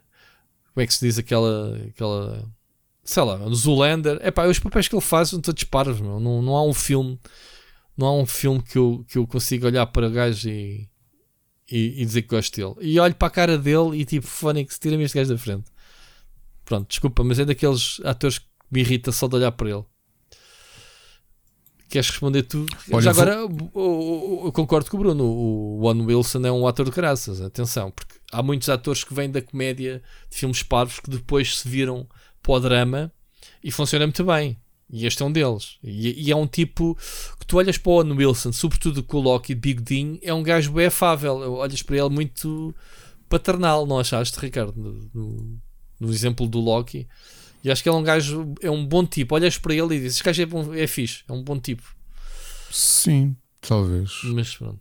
Mas pronto, Olha, gosto da opinião. o primeiro. eh, vou começar por aqui. Há, há dois atores hum, que eu não consigo. Eu acho que nunca vou gostar de- deles. Um é o Jonah Hill. Epá, não consigo. Eh, não consigo mesmo. Quem é esse já agora? não percebi. Jonah Hill é que entra no Wall Street, é aquele ator eh, mais gordito que, que faz muitas comédias sempre com o. Ele faz sempre o quê? Com o Seth Rogen, não é? Sempre o sidekick. Ahm, é, não sei, não, nunca me disse grande coisa. Eh, Irrita-me um bocado, para ser sincero. Uhum. O outro ator, esta é talvez a, a- a- surpresa para alguns, ou não? Talvez não. Uh, o Ben Affleck, eu não consigo. É pá, não consigo. Digam, Nem mascarado de Batman nem nada. nunca vi, não sei se vou ver. Uh, acho tão. Epá, não sei. Uh, há qualquer coisa nele que, que me irrita. Nunca consegui gostar dele em filme nenhum. Acho muito pouco credível. E, e pá, não, não, não, não consigo. Não consigo. Olha, um ator que eu fiquei surpreendido, uh, assim de cabeça que me lembro, porque vem da comédia e apesar de estar a fazer uma comédia negra, vem do Saturday Night Live ainda por cima, e apesar de estar a fazer uma comédia negra, o tom é diferente. Estou a falar do Bill Hader, que é o, o protagonista da série Barry, que nós já aconselhámos aqui. É das, das comédias negras, talvez das melhores. Tem aquele episódio genial, que eu acho que é dos melhores episódios de televisão alguma vez feitos, eh, que eu não posso dizer qual é para não estragar, eh, que envolve ele e eh, é quase um episódio inteiro dele a lutar com uma pessoa, que eu não vou dizer quem é porque estraga logo. Mas eu acho que o Bill Hader foi uma surpresa porque hum, estás tão habituado a ver um ator de Saturday Night Live, como muita gente nós conhecemos e gostamos, veio do Saturday Night Live, porque é uma escola brutal, não é? Eh, mas ele parece tão typecast no, no, no humor que, que de repente vê-lo a fazer um ar um bocadinho mais sério foi, foi uma coisa surpreendente. O Owen Wilson também, ainda que eu tenha algumas dúvidas de saber se o, o range dele vai ser suficiente para ir mais longe do que isto. E hum, já agora uma, uma surpresa, mas aí eh, eu acho que ela se afirmou muito é pensarmos numa atriz como a Claire Danes, que ficou muito colada a, a rom-coms, não é? E a, a, filmes como Romeo and Juliet e outras, outras rom-coms, e ver o tamanho dela como atriz numa série como Homeland, que é. Uh, é impressionante ela como, como atriz. É mesmo, mesmo, mesmo impressionante. É, é, é de uma maturidade brutal, mesmo. Portanto, acho que são assim os dois atores que eu me lembro: o Bill Hader e a Claire Danes. Eu acho que a Claire Danes, dessa geração que fez uh, comédias românticas, é capaz de ser aquela que deu um salto maior a nível de qualidade como, como atriz. Muito bem. Bruno, obrigado Muito pelas bem. tuas perguntas, mais uma vez. Não.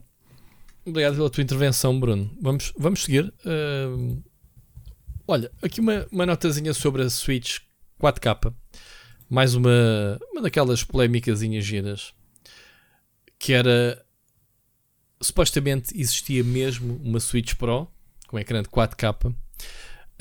Um, a Nintendo já veio negar isto. Portanto, para a Nintendo que nunca diz que que rumores que não são rumores. Que, que, não comenta rumores, não é? Que nunca, que nunca diz nada. Veio mesmo dizer, pá, a gente já se está a chatear. Não existe planos para isto. Então, a Bloomberg parece-me que está aqui num, num sério testa a testa com a Nintendo, que afirma que tem o testemunho de 11 estúdios que receberam uh, kits de. Não sei se chegaram a receber os kits mesmo. Eles dão o exemplo da Zynga, é o único dos 11 estúdios que se fala de nomes é, é a Zynga. Uh, que acho que já veio dizer que nunca recebeu o kit de desenvolvimento 4K da, da, da Switch Pro, mas que os 11 estúdios dizem que receberam instruções da Nintendo para que os seus jogos lançados para a consola tivessem resolução 4K. Ok? Dizer, olha, preparem já isso para 4K. Portanto, uh, desculpem. Isso foi, foi as instruções. Ia, ia perguntar se és um trambolhão, mas pronto. Por acaso tropecei uh, sem querer dei com o braço no microfone. Desculpem lá. Não, não, ninguém percebeu isso. Deixa lá. Uh, pronto. E basicamente é isto. Eles dizem que, que a Nintendo fez uma leitura do mercado uh, devido à crise que está a haver dos semicondutores e então mudou. Não digo que foi só a última hora, nem, nem, nem sequer que o OLED puder, não pudesse existir. Se calhar também estava nos planos, como replacement à consola que temos atualmente, mas que a 4K faz parte e epá, não vai surpreender ninguém se um dia uh, a Nintendo chegar-se à frente e anunciar esta 4K. Ricardo, o que é que parece estas declarações? Eu acho curioso é veres, teres esse, esse tug of war entre a, a Bloomberg e a, e a, Nintendo, é? Portanto, provavelmente até é possível que tenham mesmo esses relatos e que as empresas e que a Nintendo tenha lembrado algumas dessas empresas. Amigos, vocês têm aqui uma. Não achas estranho a Nintendo sentir a necessidade? Porque sabes, a, a, a razão deles foi acalmar os acionistas, obviamente. E o, e o público, quer dizer, em vésperas lançar uma AMOLED, se então agora vou comprar uma AMOLED e daqui, se calhar, um, daqui a um mês estás a anunciar para o Natal a, a Switch Pro, em que é que ficamos? Pá, a Nintendo sentiu para aí, para proteger, para proteger a OLED que vai ser esta semana, disse, amigos, isso é mentira. Não há planos sequer para lançar uma Switch Pro. Mas lá está, olhas para o passado da Nintendo, o que é que tu vês? Ah, 3DS vai ser uma, devia ter um, um, segundo analógico. Ah, não é preciso. Exato, pumba, um segundo analógico. Só, isto, pá, isto é uma das discussões que eu tive com o Calvinho. Eu ia dizer, man, há aqui jogos que não fazem sentido estar nesta consola sem segundo analógico.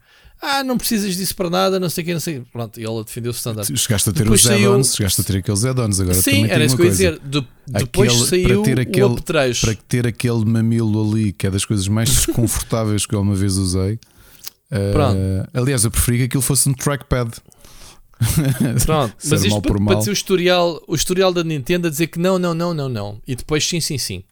Que foi lançar primeiro um periférico onde a, a consola se encaixava para ter então o segundo analógico, porque começaram a ser os jogos como o Resident Evil Survive, não era? Era o Survive que assim que se chama? Aquele Resident Evil em que tinhas o multiplayer e isso. Uhum. Era o Survive, como é que se chamava? Era Resident Evil. Mercenários. Não, Mercenários, porque é. o Survive era o Metal Gear. Era, era o Metal Gear, estou a fazer confusão, porque aqui há dias escrevi sobre isso. Uh, era o, era o, exato, era o, o Mercenaries, o Resident Evil Mercenaries e outros jogos. Um, ao ponto de jogares o Kid Icarus com, com o estilete e o jogo oferecer-te um suporte para poderes estar mais confortável, porque como não tens um segundo analógico, yeah, yeah. Sim, sim, sim, usas o estilete no ecrã para rodar a câmera, essas coisas. Bom, e depois fizeram a Switch, uh, a 3D, a New 3DS, né? a New 3DS, já com o tal mamilo, como tu dizes, com o segundo analógico Acho que no oficial era mesmo a mil, acho que não sabias disso. Dizia ele mesmo. pois, cá, não sabia. Era o nome, nome de código interno. E, e afinal passou a ser uma coisa estupidamente natural. Portanto, daqui a uns tempos, quando a poeira assentar, quando a crise dos, dos semicondutores passar, a Nintendo pode ser que lance, provavelmente, a Switch Pro. Uh, e que até venha a ser, se calhar, a sucedora. A, su uh, a sucessora a sucessora da, da própria Switch, né, ao fim e ao cabo. Portanto, vamos. Tu e a Nintendo fazer uma surpresa. É a Nintendo uh, 360p. Tumba, ninguém estava à espera disso. Então, assim com uma resolução ainda mais baixinha. D-Make. Ou uh, gráficos do Game Boy, do primeiro Game Boy. Switch Micro, para jogares também como jogavas com o Game Boy Micro. Que, exato, exato. E podes meter, uh, podes meter umas chaves Podes fazer de porta-chaves porta. Já sei, agora saía. Ouviram aqui primeiro. Switch Micro. Dá-lhes ideias. Dá-lhes ideias. Quem também diz que não, não, não, não, não, mas não, não, não, nós não, não, não, eram não, os não, Destiny's não, Child. Não, não, não, não, não, não, não, nós não andamos à compra, não andamos a comprar as eram, eram os Destiny's Child é que diziam não, não, não, não, não, não, não, não, não, é mentira, isso é tudo mentira, nós não compramos, pronto, a Sony comprou o Blue Point Games. Mas não é comprar, é juntar à família. É, juntar à família, é um nome bonito. Exato de dizer, de dizer olha, eu vou-te dar dinheiro e tu dás-nos as ações, dás-nos a escritura do vosso edifício, as chaves, então, a porta. da família, como e casar. a nós. Casas-te. E, e, ficamos cá todos. Ficamos cá todos. Portanto, a Blue Point vai, entrou para a família PlayStation, como tu próprio dizes. Já ninguém estava à espera, tipo, who the fucking cares, né? Passou aquela fase toda. Não percebi porque que porque é que a Sony guardou este tempo todo de deixar sentar a Tu poeira. já pensaste guardou, o negócio pode não ter-se ficado mesmo fechado na altura, porque eles na altura fizeram uma série de anúncios e aquilo já tinha sido leaked. Uh, é possível é que o negócio não tivesse ficado completamente encerrado. E portanto que o leak tenha sido de informações internas de olha, estamos a movimentar-nos para comprar isto. Percebes? Pois não, não sei, não sei. Aquilo podia ter corrido mal, porque a Microsoft disse: Olha, boa ideia, Blue Point. Porque oficialmente acho que essas, essas, essas, essas, essas aquisições têm que ser públicas, não é? E se não claro. foi mais cedo é porque foi só finalizado agora. Portanto, não, não sabes se a coisa. ter os valores, mas, mas têm que ser públicas, claro. É possível é que a coisa só tenha. Só se tenha concretizado. Imagina que eles. Ah, espera lá, olha, em vez de 5, quero 8. E eles, é pá, 8 não damos, damos 6. Ah, mas já veio para, para a imprensa e tudo. Já viste? Aliás, tu sabes que às vezes estes leaks, e tu sabes bem disso, não é?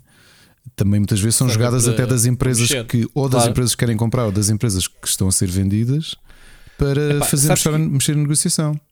Há muito tempo, e já acompanho a indústria há muito tempo, para perceber que 90%, ou no, para não dizer 99%, percebes? Dos leaks são plantados pelo, pelo, por quem de direito. Uhum. Na indústria, aprendi isso na indústria dos videojogos à cara podre. Da indústria da tecnologia onde eu estou agora, é pá, claramente, claramente, que há um misto de querer. Uh, é muito mais fácil. Quer dizer, oh, Rui, vou-te vou, vou reduzir essa percentagem, desculpa. Vou-te reduzir a percentagem dos leaks porque uh, tiveste o leak do Pokémon que foi da F Nintendo e agora tiveste um leak do Metroid do Metroid Dread, que não se sabe de onde é que veio, portanto acho que esses Sim, não foram mas plantados esse 1% pela Nintendo. é a estupidez humana, é diferente, é a falta de confiança. Calma. Há, há, esse, há essa, obviamente, essa, essa, esse tipo de leak de inocência estúpida, né? Pronto.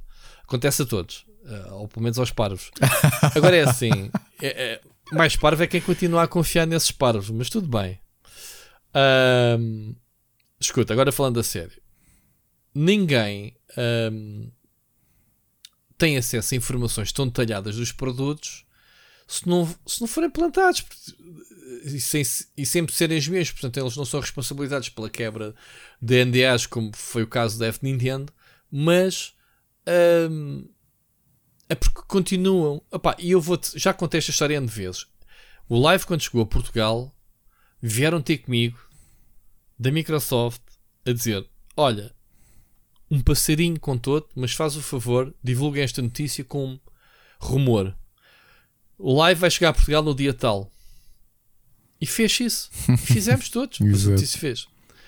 E, obviamente, no dia em que o rumor supostamente era, é anunciado oficialmente. Houve um leak. É marketing puro. Claro. É muito mais fácil criar hype Com rumor. de um assunto que é hush hush, Sim, estás sim, a ver sim, tipo um rumor que será verdade, não há, e as pessoas puma, vão todas para, para as redes sociais falar sobre o assunto, do que chegar à empresa e dizer assim: está aqui trailer, uh, jogo oficial, está aqui o novo jogo X. Toma, o pessoal vê, ah, fiz mais um, criticas, não criticas, não sei o quê, sempre o mesmo, blá blá blá. blá. Agora, se tivesse um, epá, há aqui este trailer, há aqui informações, há aqui um rumor, epá, isso é muito mais apetecível de, de se partilhar. E, é uma ferramenta bem eficaz. Portanto, eu acredito, pela minha experiência, que 99% dos rumores não são, dos leaks, não são como o F Nintendo, ok? Reservo 1% a esse, esse tipo de leaks. Esse leak, leaks parvos. Mas pronto.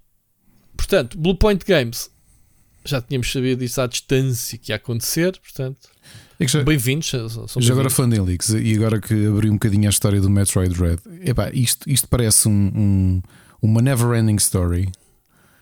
Que é, nós já falámos aqui, não vamos voltar a massacrar as alterações. Quem foi desta vez já agora? Não já sei. agora quem foi? As alterações que tiveram de acontecer, a Nintendo reduziu muito o número de meios que, que têm acesso aos jogos. Eu sei que houve ainda mais alterações recentemente, ou seja, estão a afunilar cada vez mais. E ainda assim, no meio do afunilança, há um leak. Epá, eu já nem sei o que é que é dizer, sinceramente. Leaks de desespero. De, olha, viram aqui primeiro. O que é isso? Vale. Pronto. Isso primeiro vale não esquecer. A malta que fez isso assinou aquele contrato que eu também assinei. E aquilo são umas dezenas de milhares de euros quando se, quando se descobre quem é. Ok? Compensa os cliques? Oh, oh, Ricardo, não sei o que é que Tenho diga. sérias que é que dúvidas. E mais a perda de confiança que- com um parceiro, que é a Nintendo. É o que, Ah, o, problema, o problema é que por causa de uns pagam É o que tu outros, disseste, já não é o vou, que tu disse- não vou repetir é o que tu disseste e com razão. Neste caso, epá, ou a malta se está pouco uh, lixando, desculpem a expressão, se, hum, se perdem ou não um parceiro como a Nintendo. A realidade é que uh, nós que não temos a mesma ligação por razões diferentes, porque somos dano colateral numa série de alterações que a Nintendo teve que fazer para controlar os leaks que existiam. Se sentimos essa diferença, nós sabemos que o Metroid Dread sai sexta-feira e nem eu nem tu estamos a jogar por razões óbvias. Uh, imagina, Ficam aqui a saber que eu vou jogá-lo na sexta-feira, nem que o vá comprar. E- Sexta-feira à noite vou fazer live de Metroid, Metroid. Ah, não, se calhar tenho uma entrevista né, nessa noite. tens. Uh, mas vou fazer live à mesma, mas, à mas noite. estou-te a dizer: se, se a Nintendo já fez uma triagem brutal dos, dos meios que têm acesso a isto, e desta triagem toda ainda houve um que fez leak do Metroid Red, eu, nem, eu não sei, para esse meio eu já nem sei o que é que é dizer. É que já não é só a despesa e a multa que vão ter que pagar. Estou a f- Mas onde é que foi que ainda não percebi? Estamos aqui a não falar sei da é que foi. Não, sei, sabemos. Rui, não sei.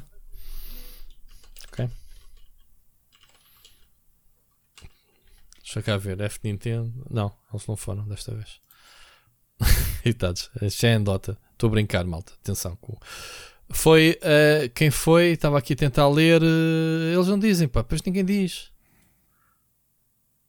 A, a footage online, footage online. Cenas depois já são apagadas. Enfim, foi aquele, o outro. Ninguém sabe quem é que foi. A Nintendo sabe, né? Eles têm formas de rastrear isto. Enfim, Ricardo, move on. Move on. Estás chateado? Não estás a jogar o Dread ainda? Não, é pá, não, eu sabe, Assim, não. assim estás mais tempo a jogar FIFA até, até lá? Eu estou, claro que estou ansioso para jogar, mas sabes que é uma questão de resignação. Quer dizer, já sei, já sei quais é são as regras do jogo e nem sequer fico, não me tiro horas de sono, não, não poder, não poder jogar mais cedo. Portanto, jogo quando chegar, mais nada. Exato, não fiques, não fiques chateado. Não fiques chateado. Não fico, não. Pronto, vamos uh, seguir em frente com uma notícia muito engraçada. Uma notícia não, um lançamento do eFootball que saiu este, este- esta semana, né? na sexta-feira, na quinta-feira, que a tal versão free to play da Konami. E a pergunta que a gente faz é: o que é que se passa com a Konami? O que é que se passou para lançarem um jogo do PES que muitos dizem que é pior que qualquer versão do jogo lançado na PlayStation 2? Gráfico ambiente e etc. Não joguei, não sei. Só vi aqueles dois screenshots. Vi, vi os screenshots, só que. Pá. Pá, eu, eu vou dizer, eu fiz um gameplay, está no meu canal. Podes ir ver. A coisa que mais me chateou nem foi o aspecto gráfico, porque é assim, os bonecos estão feios, o Messi então é ridículo. uh... tu, foste tu que puseste a imagem do Sloth, não foste? Foi. Do foi. Goonies. Uh, pronto, parece mesmo o Sloth. Agora, Só foi de propósito. Os tipos disseram: nós não gostamos do Messi, vamos pô-lo parecido com o Sloth. Não, então o Messi saiu do Barcelona e lixou Então a gente fez um contrato com o Barcelona de bilhões para termos a imagem do Barcelona e do Messi. E depois eu gozei. Tu olhas para o menu e vês a cara do Messi, uma fotografia dele para aí há 10 anos atrás, com uma camisola toda, toda colorida. Não tem nada a ver com o Barcelona. Dizer, ei, mano, recaustaram aqui o Messi. Porque, pronto, o Messi é a cara do jogo. Agora pergunto eu se o Messi jogasse este jogo, se tinha aquela carinha a rir-se que tem no jogo. Enfim. Enfim, eu gostava de ser, gostava de ser uma mosca para ver o Messi, a primeira reação, a ver os memes e, e ver o jogo com a cara dele. Adorava, adorava ver. Epá, é similar ao Ronaldo a ver o busto dele no aeroporto da Madeira. Portanto. Certo. Pá, por oposição, deixa. Oh, Rui, antes que me esqueça, eu acho que vamos falar disto, mas só por oposição. Este fim de semana estive a jogar FIFA com o meu filho, jogámos até bastante. Uh, é, pai, a proximidade facial está brutal, não está? Sim, senhor. Viste o Messi, Messi versão Paris Saint-Germain, com barbuda e não sei o quê. Agora olhas para o Messi do não, É que até, até, os jogadores do Sporting, por exemplo, Pedro Gonçalves já se parece Pedro Gonçalves, ainda está ali muitos jogadores que é gajo branco barbudo com mais ou menos 20 e tal anos. É o Paulinho. O Palhinha, okay. o Palhinha eu pensava que ele já tinha cara porque está na seleção. Não, é tipo gajo sem barba alto. Deve, deve haver modelos no FIFA que é gajo sem barba tens, alto. Tens patamares, é, há muita gente para fazer, eu sei, para fazer cara. Eu sei, eu sei. São milhares e milhares e milhares de jogadores. Né? Mas pronto. Um, anyways, o que me custou mais no, no e-futebol foi o peso da bola. Tu tens que carregar remate a fundo para fazeres um cruzamento, mudar de, mudar de um lado para o outro, meu. Não dá, man, não dá para jogar o jogo, é ridículo. A inteligência artificial daquilo é ridícula. Uh, epá, então, mas não espera, em vez bugs. do eFootball ser apenas uma versão free do Ultimate PES, é pior? É isso? É, é, é, é. É uma versão. Imagina que eles fizeram um protótipo. Exato. Pré-pré-alfa do jogo e de sem querer eu até gozei com isso. O estagiário carregou no botão e publicou aquilo que não era suposto. E depois deitou abaixo não o Facebook. Dá, eles... Não, não, depois, foi, o mesmo, mesmo, olha, foi o mesmo gajo, foi o mesmo estagiário que mandou abaixo o Facebook, que tropeçou nos fios, que foi o que lançou o PES. Ou o eFootball. Eles nem sequer chamam PES e, e foram muito inteligentes com isso, porque. Uh, uh, porque não meteram o nome do PES, ainda podem salvaguardar, lançarem um PES como deve ser, vá lá, buscar a versão do ano passado e, e alterarem só as camisolas e está bom. e lancem-no. O ano passado, quem diz o ano passado, diz há dois anos com a patch do ano passado, porque eles já há dois anos que não fazem. Portanto, a ver há quantos anos é que eles andam a fazer este, este e-futebol. O jogo está despido, não tem opções, não tem conteúdos. Epá, é, olha, é feio, os menus são feios até. É, é, sabes aquele uh, amarelo? Sabes, olha, sabes a cores do Lidl? Azul escuro amarelo. Sim. Amarelo Estoril Praia. Sim. É assim os menus. Okay caixas sólidas. É pá, olha, vê o meu vídeo, não instales o jogo. Eu jogo o jogo para vocês não terem que o jogar. Portanto, vai ver o vídeo e vês como é, como é que é o, o, o eFootball. Okay. Não vale a pena isso. Não vale a pena estar. É de borla, não vale a pena estar a gastar tempo, espaço do disco a instalar o jogo. Vai ver quem, quem, quem faz esse trabalho por ti, Ricardo. Neste caso eu. Está bem? Que é o nosso trabalho agora, não é fazer reviews se o jogo é bom ou mau. É se vale a pena instalar. Quando seres tu a instalar. Bom, deixa-me só alguma coisa a acrescentar disto. Não, não, não. não tenho de ver e tenho que comentar depois. Pronto, ainda vamos voltar à Konami a seguir, mas antes disso vamos aqui ouvir mais uma mensagem do, do ouvinte e vamos ouvir o, o Miguel Nogueira que está de regresso, ok? Bora lá. Alô, maltinha. Assim como o resto da malta desta semana agora que passou, uh, para que vocês não se queixem quando têm mensagens, aqui vai também uma segunda mensagem para vocês para vocês terem mais coisas que falar no programa. Então, antes de mais, mais uma vez, obrigado pela companhia que me fazem. Um, vocês falaram de, de Emmys, uh, tiveram a falar dos Emmys. E realmente há uma coisa curiosa, uh, gostava de saber o que é que vocês acham, e se calhar vocês já devem ter falado sobre este tipo de coisas, que é, nos últimos anos tem-se falado como os Oscars começaram a perder a importância, ou seja, como este tipo de, de shows, de prémios uh, e estes, estes eventos de premiar uh, passaram, cada vez perdem mais audiência, cada vez têm menos importância eu sinto que se calhar os Emmys estão a caminhar em sentido contrário, não era? Que era, era um bocado um filho menor, que era, era o que dava os prémios de televisão. Televisão uh, há vários anos atrás não era, não era o que era hoje, não é? Começámos a ter algumas séries muito boas na HBO ao longo dos anos, tipo os Sopranos, etc. Mas as séries ficavam um bocado por aí, não era? Não, não, não havia uma produção gigante de, de grandes títulos em, em séries como há agora neste momento. Uh, portanto, os Emmys acabava por ser ali uma coisa sideline e os Oscars é que era a grande, a grande coisa, não era? Agora é capaz de ser ao contrário, não é? As pessoas, os, os Emmys acabam por ser ali a maior montra de prémios quem quer mesmo ver qual foi o show que ganhou e a série que ganhou e os Oscars continuam aquele, é bem um declínio, se pode ser, mas um menos atenção, uh, até porque as pessoas também começaram a dar menos atenção também ao cinema, não é? Um, pronto, mas uma coisa importante que eu acho que os Emmys têm trazido é que com a quantidade de plataformas que nós temos neste momento, muitas vezes é muito fácil uma série passar-nos ao lado porque nós não podemos ter as plataformas todas. Um, uma das preferidas do Ricardo é também uma das minhas preferidas e de muita gente agora, que é o Ted Lasso. Não é? O Ted Lasso é uma série incrível. Um, é difícil encontrar pessoas que viram Ted Lasso pela simples razão que está na Apple TV. Uh, ah, acredito que se o Ted Lasso estivesse na, na, na, Netflix já toda a gente tinha visto. Agora com as promoções que a, que a Vodafone começou a fazer com a Amazon, as pessoas começaram a ter a Amazon, algumas também a HBO também agarrado algumas promoções dos pacotes de, de, de net, não é? que compram, de televisão. Uh, mas o Apple TV ainda é aquela coisa que muito pouca gente tem, portanto eu acredito uh, que se não fosse uh, o boca a boca ninguém via o Ted Lasso. Mas por outro lado, depois de repente, para quem nunca vê, de repente chega aos Emmys uma série de repente chamada Ted Lasso, que ninguém sabe o que é às vezes, não é? Ganha tudo, ganha, ganha tudo que é comédia. Um, e pronto, eu acho que os prémios neste momento também têm esse efeito curioso. Eu lembro-me de há uns anos, há, três, há dois ou três anos, isso aconteceu-me com o Sheets Creek. Eu não fazia a mínima ideia que sequer que existia uma coisa chamada Schitt's Creek, depois de repente vejo ganhar tudo em termos de comédia. Eu assim, mas o que é que é isto? Que já ganhou tudo e pelos vistos já está cheio de temporadas. E depois realmente vamos ver e é genial, porque nem podemos acompanhar tudo, nem por outro lado, às vezes há plataformas que nem cá chegaram, não é? Como o Hulu e, o, e o, as coisas do FX agora vão começar pelos vistos a aparecer no Disney Plus, mas por causa do Star, mas, mas a maior parte delas às vezes não chegam cá e depois ou chegam por TV Cine, que, que não é bem acaba por ser semi-linear, não é? Portanto, está gravado na box, vais poder aceder a mas temos que esperar que eles venham, portanto, não, não, é, propriamente um serviço de streaming, uh, ou, ou, ou, esperar que esteja a passar em algum canal de televisão, na 2 ou na, outra coisa qualquer.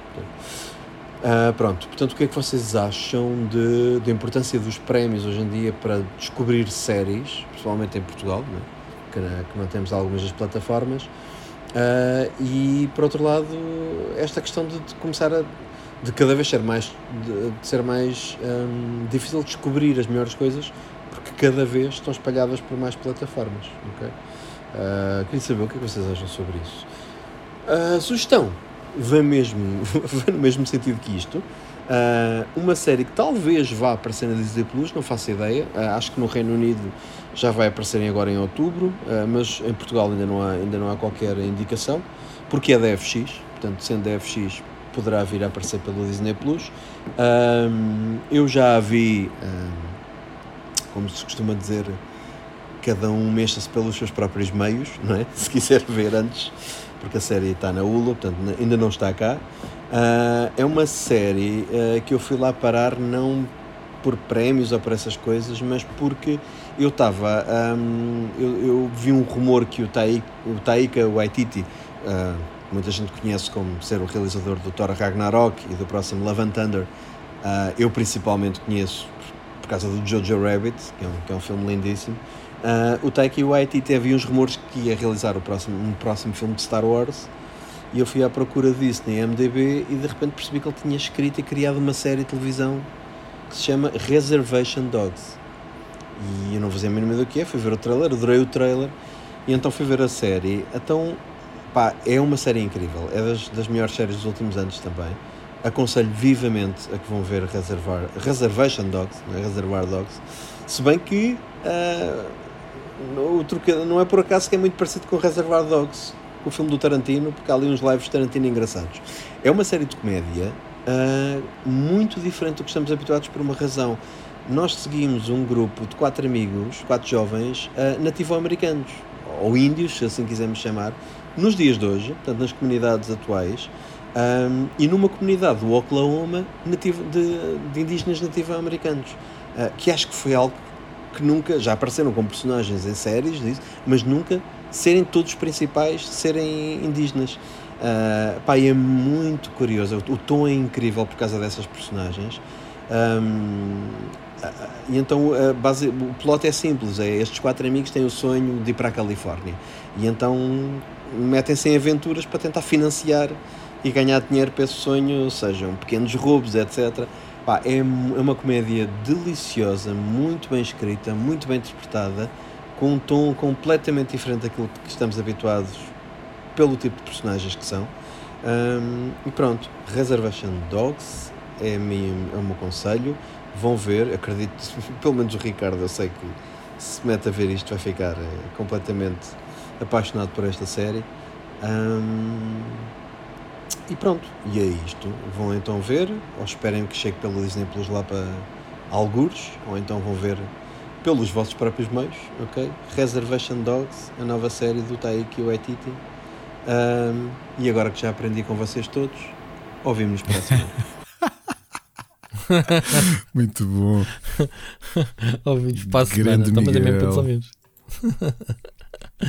Olha, eu concordo com, com o que ele diz sobre a importância de, de subida dos Emmys e, e, os Oscars, porque os Oscars acaba por, por, se afastar um bocadinho do, do target não é, atual de quem assiste, né? os putos, a juventude não, não assiste a, a Oscars ou a filmes, vê mais séries, não é? E, e, e, os prémios dos Emmys acabam por se aproximar mais deste público.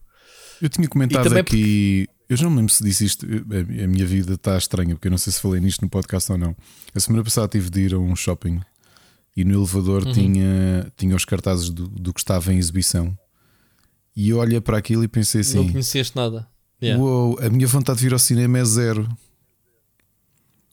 Não, não... Sim, mas também, também é bom exemplo, porque nesta altura do campeonato eu ando assim há anos, Rui. O cinema está-se a recompor. Eu ando assim há assim. anos, ou seja, há um ou outro Pronto. filme que eu quero ver, normalmente filmes de animação, até para ir com o meu filho, uh, mas eh, acho que isso já. O, o, Miguel tem toda a razão. Aliás, não só o mercado parece ter contraído muito, como. Uh, uh, os atores, os realizadores, parece que o capital está tá a mudar em direção às séries. As séries, é? claro o, a qualidade está a ir em direção às séries, tudo está a ir em direção às séries e o público. Eu, eu tenho um bocadinho, eu acho que o cinema não vai acabar, portanto não vou estar aqui a vaticinar o fim do cinema como nós o conhecemos, mas eu acho que com as dificuldades que passaram na pandemia e com tudo aquilo que está a acontecer, uh, hum, não sei o que é que vai quando, ser. Quando a, gente, quando a gente diz séries de televisão, estamos a falar, obviamente, das plataformas, não é? Porque claro não, não nos podemos lembrar do que era. Eh, não existe séries de televisão nas televisões públicas. Temos mesmo que ir atrás dos serviços. Muitos deles, como, como disse o Miguel, não, não chegou ao cinema. Não chegaram a Portugal, desculpa. É, um, até porque tu olhas para, para, os nomeados, nós falámos, acho que ainda chegámos a falar isso a semana passada. Tu olhas para os nomeados dos Emmys cada vez mais e vês os serviços a dominarem e aquilo que são séries uhum. de canais, especialmente canais americanos, já ficarem reduzidos ali uma. Sim, a, sim. A um, sim. Sim, é, é, é, como. É, lá está. Se, se, a Apple tem um Ted Lasso, se tem um. Uh, Agora o Foundation, não é? Vamos ver como é que corre. O, fond, o Foundation e tens a do, dos astronautas, o, o For All Mankind, uhum. que eu vi e adorei. Um, foi porque, basicamente, e, e, tens os outros, né? o, o Morning Show Morning e, Show, e sim, filmes, sim, sim, porque basicamente a Apple passou cheques em brancos a essa malta toda de Hollywood. Do género, tomem, faz isto, tomem, façam. Foi buscar nomes. Tens a série de do M. Night Shyamalan. The Servant, que nós aconselhámos aqui. Pronto. Basicamente foram buscar, eles foram, a Apple foi buscar talento a Hollywood. Foi buscar grandes atores, foi buscar eh, grandes realizadores, foi buscar eh, essa malta toda. Com cheques também. Sim, tinhas Você aquela dinheiro, série que eu te falei, série infantil tipo Rua Sésamo com a Michelle Obama. Exato. Pronto. Percebes? É... Tudo se paga, né? Claro. E a concorrência, claro, Netflix e HBO tem que chegar à frente. E é, e é isto, ganhamos nós, qualidade. Tu agora estás a passar uma fase que tu não sabes o que é que há de É isso, é, é. É, aliás, Não é? aquilo. E- e- Não havia alguém que chamou, chamou um sentimento que é o TV Series Blues, que é quando acabas de ver uma série mesmo, mesmo boa e sentes um vazio porque não sabes como é que vais substituí-la. Pá, já me aconteceu andar ali às voltas na, na cama, não literalmente, ou seja, estar com o iPad na mão, a abrir com uma das aplicações e a pensar: até e a seguir isto eu vou ver o quê? Que me mantenha no mesmo patamar de qualidade. E aconteceu uma noite em que acabei por não ver nada. Fiquei ali o tempo todo que tinha para ver séries a tentar encontrar uma série e depois não vi nenhuma. Olhei, olha, tenho de dormir. É porque não ouves as recomendações aqui do, Exato, exato. Mas pronto. Pá, sobre, sobre a recomendação do, do Miguel, eu fiquei curioso. uh, Vou, Eu também vou eu pensei, que ele ia dizer o, pensei que ele ia dizer o What We Do in the Shadows, porque eu adoro a série. E é do, do Taiki Waikiki. Eh, aliás, é baseado Sim, no filme. ele entrou, ele, ele entrou agora também no. Ele entrou em dois filmes agora. Entrou no, no novo da. Ai. Entrou, fez um, um cameo do. Como é que se chama a, a rapariga portuguesa dos ratos, man, no filme? Daniela Melchior. Que ele é o mentor. Sim, ele é o mentor dela no. no... Epá, ajuda-me com o nome do filme, caras. Darley Quinn, os. Não estás a falar da Daniela Melchior? A que fez de Sim, Ratcatcher? Ah, estás a falar. Em que filme? Phoenix? Como é que. Em que filme? É aquela. Não sei. A gente não se lembra do O filme da DC Squad. que saiu agora. Suicide Squad. Ah, E ele, ele faz de mentor dela. Não viste Sim, esse, sim, sim, sim. Está está no topo do, do, do Torre dos Clérigos. Exatamente, pronto. No ITT, o ITT também- entrou bastante eh, no, no Free Guy. Ok? E há quem diga que ele, que ele roubou basicamente o tempo de antena ao Ryan Reynolds nas cenas em que ele entrou. Pá, porque aquele gajo é bem bom, pronto, como, como ator e obviamente como realizador. O nome do gajo está em grande. Portanto, vou ficar aqui com esta Re- Re- Reservation Dogs. Fiquei. Também fiquei com muita curiosidade. E isto que o Miguel diz é verdade, repara. Ah, quem ouve o Split O boca a boca Chicken, quem bem. ouve o Split bem. Chicken, antes até da surpresa dos Emmys, reparem, os dois vencedores dos últimos anos, isto parece brincadeira. E eu agora vou armar uma pingarelha aqui com, com o nosso podcast. A realidade é que Ted Lasso, no dia que estreou o primeiro episódio, aliás, na véspera de estrear o primeiro episódio, nós aconselhámos na primeira temporada. Ok? Disso, Porque eu- eu- na altura eu tinha conhecimento daquele sketch muito giro que foi feito com o personagem Ted Lasso e quando anunciaram aquilo parecia promissor. Porque a Apple tem esta característica: tem menos conteúdo, mas tem conteúdo de muita, muita qualidade. É isso que dizes, são aqueles cheques em branco, mas depois também não dá para dar cheques como a Netflix dá. A Netflix, no outro dia, vimos aqui que tem 170 milhões de, de, de, hum, utilizadores, não é? De assinantes. Yeah. Uh, em relação ao ano passado, foi o Sheets Creek. O Sheets Creek, sim, é verdade. Eu não me lembro se chegou a passar em alguma plataforma portuguesa. Eu via por sugestão do meu primo, que também é fã de comédias, e nós aconselhámos aqui antes de limparem por completo os Emmys. E é verdade que é muito difícil nos dias de hoje. Eu olhei para, para os Emmys deste ano e havia duas ou três séries que eu nunca tinha ouvido falar. E quando dei por mim, tinha acesso a elas, porque estão em plataformas que eu tenho, seja o Amazon Prime, seja o HBO, porque é impossível tu dares vazão ao número brutal de séries de qualidade que saem nos dias de hoje. E, e- e os Emmys mostram isso de forma muito evidente. Percebes? Ah, repara que eu, eu ando aqui a aconselhar o Evil, que é a série que anda a ver, porque, é, porque eu próprio li uma sugestão a alguns no Twitter e ou um artigo li a dizer as pessoas não estão a ver esta série, que é das séries mais high rated que, que existem nos dias de hoje e que estão fora dos serviços de streaming. E depois vais a ver e percebes porque realmente é uma série muito bem escrita. Uh, então, se estiverem fora dos serviços de streaming, vamos ver lá onde, Ricardo. Pois é, isso, tens, que, tens de fazer à vida. Ou, ou esperas que cheguem não. aos Fox Lives ou coisas do género não, da vida? vão fazer à vida, mas o que é que os coitados que fizeram a série ganham com isso? Nada. Então metam nas plataformas claro, para a gente ver. Claro. Então, não é? Muito bem. Vamos passar à frente. Uh, voltar à Konami, como eu tinha dito. E a notícia que eles acordaram outra vez para a vida. Já se fartaram dos panchicos. Olá, como é que se diz? E estou interessados em ressuscitar as suas três principais séries. Obviamente estamos a falar de Metal Gear, estamos a falar de Castlevania e estamos a falar de Silent Hill. Se bem que notícias da Konami, Ricardo, é, é esperar para ver, né? As coisas. E, e, mesmo assim, só mesmo quando estiver nas lojas. Tudo pode acontecer, certo? Uhum. E então, há quem diga que eles estão a reorganizar-se novamente, estúdios internos com ajuda de estúdios externos para para, para, para fazer uh, os novos jogos desta, destas suas séries, ou como dizem os nossos colegas, franquias. Um, diz que o Metal Gear Solid, que estava rumores, lá está os rumores, diziam que era a Bluepoint que estava a fazer um remake do Metal Gear Solid, do primeiro que saiu na PlayStation, mas afinal não, porque a Sony comprou o estúdio, mas não tem nada a ver está o outro estúdio a fazer que é o Virtuous, que é um, dos estúdios mais conhecidos de remakes e remasters. Eles têm um currículo estúpido de dezenas e dezenas de jogos.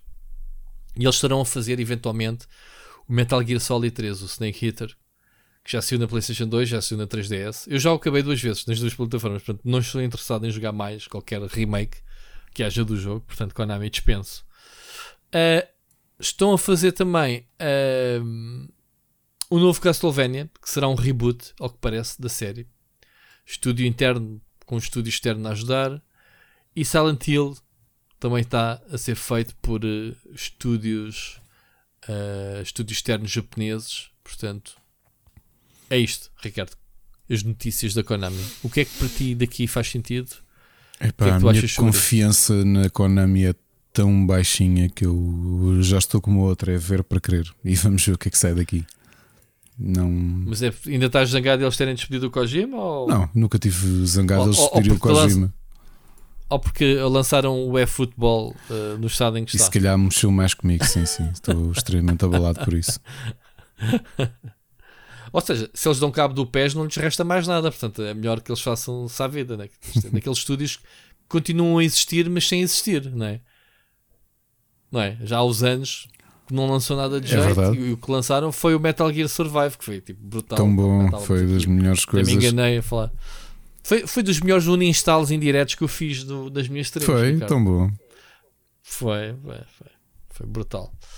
Muito bem, não há mais nada a dizer sobre o Konami, é isto, malta. É notícias pura e duras de que as coisas estão a ser feitas. Tenho aqui uma curiosidade muito engraçada, não é propriamente uma notícia, mas houve aqui, uh, veio a público o ator que dá a voz a Kratos no God of War dizer que o Ragnarok, que vai ser para o ano, foi adiado por sua causa.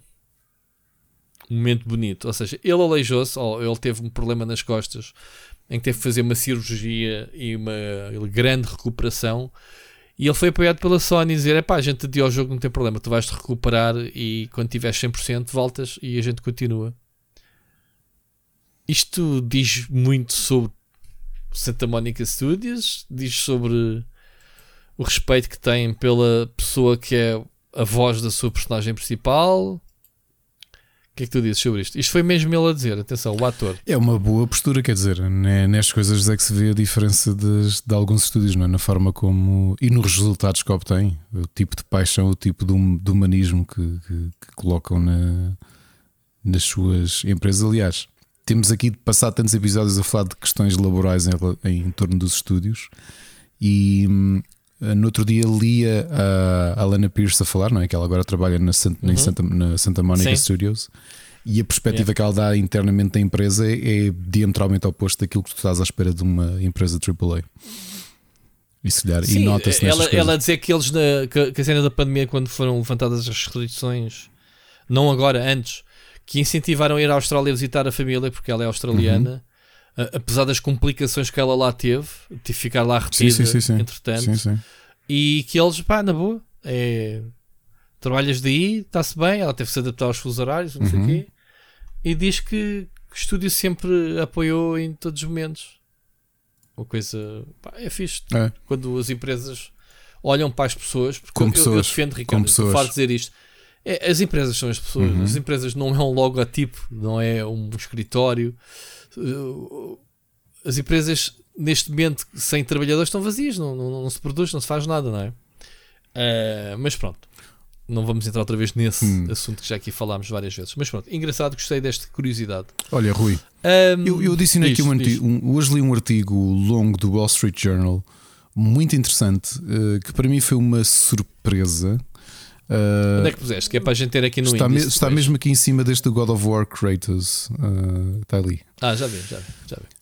Em 2019, a Apple, apesar de que, é, que isto é, é, aqui um bocadinho explorar as origens deste grande embate de gigantes que aconteceu entre a Apple e a Epic. Em 2019, uhum. apesar da Apple não fazer jogos, teve um lucro relacionado com o, o mercado de gaming superior, e agora prepara-te, à Microsoft, à Activision, à PlayStation e à Nintendo, somadas. É para ter Phonics ou continuas? Não era isto. Somadas, estas quatro gigantes não tiveram lucro em gaming como a Apple. E a descrição que eles faziam é que uh, nesse ano só a Apple teve lucros de 8,5 bilhões em torno dos jogos. É um, um artigo interessante, nós depois podemos partilhá-lo, uh, porque é uma longa reportagem do Wall Street Journal do ponto de vista financeiro da Sarah E. Needleman e do Tim Higgins uh, para o WSJ. E... Está bem, mas oh, oh, oh. Hum? desculpa, eh, já, já, já falo, diz isto. E uma coisa interessante é que eles já mostram uh, as revenues de 2020, porque já estão, já são obviamente públicas há bastante tempo, e tu continuas a ver o crescimento de, das vendas da App Store e a percentagem brutal a que o gaming uh, implica. E obviamente, quando nós aqui falamos de gaming, não pensamos só, obviamente, que o Apple Arcade há de ser perfeitamente marginal no meio disto, a venda de jogos há de ter importância, mas é sobretudo a fatia de leão de 30% que a Apple retira de cada microtransação uh, efetuada. Ah, tá, era isso que eu ia dizer. Pronto, que, é que não, era, bastava, não bastava só mandar um número não, para o ar que é, de onde é que vem o, o dinheiro. A, ah, a parte curiosa aqui, obviamente, que é nestes números que depois tens a Epic a bater de cabeça com a Apple, é por uma é questão simples: é que Claro. O investimento da Apple é nenhum. Ou praticamente Exato. nenhum. Ou seja, isto é de royalties. De, de, isto até é pornográfico. Estarem com, isto é, é enganador aquilo que me trouxeste agora. A Apple doesn't make videojogos, but is the hottest player in the game. Ok, este, eles não fazem jogos. Não. O que eles cobram é uma taxa. Exatamente. Eles vendem espaço de antena. E agora aqui, vendem... aqui a diferença que nós temos de ver eh, do ponto de vista económico. Obviamente, estamos a falar de lucros lucros a Apple teve claro. superior às quatro. Porquê? Porque claro. se olharmos para uma Microsoft, uma Nintendo, uma Activision e uma Sony, todas elas Investem tiverem de investir dinheiro. para produzir claro. os seus jogos. Claro a Apple, sim, a Apple tem uma, uma plataforma interessante, é o, é que o artigo diz e com razão.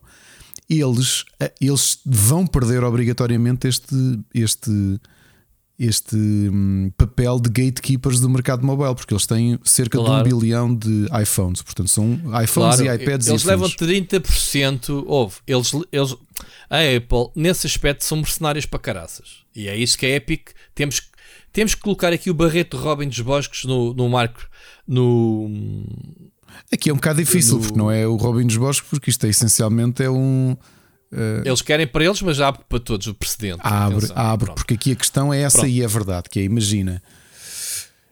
É um bocado complicado de discutir esta parte, porque a Apple também pode dizer: Ok, amigo, é assim, não ficamos com 30%, vai lá tentar vender eh, microtransações noutra plataforma que não seja Pronto. a nossa. O problema, o problema é esse. Aí é que está só o problema. Tens, tu só tens, ou lá, tu estamos a falar do mercado mobile. Portanto, aqui estamos a comparar, que já aqui trouxemos, que 50% da indústria dos videojogos é mobile. E depois estamos aqui a meter PlayStation e Microsoft, o barulho até dá para rir. Já porque já aqui Nós já aqui. Não dá eh, para rir, mas eu consigo perceber para o Wall Street Journal olhar Não. para uma empresa que não faz jogos e que tem no ano Sim. 2019 um lucro em jogos superior. Pronto, mas não é em jogos, ó Ricardo.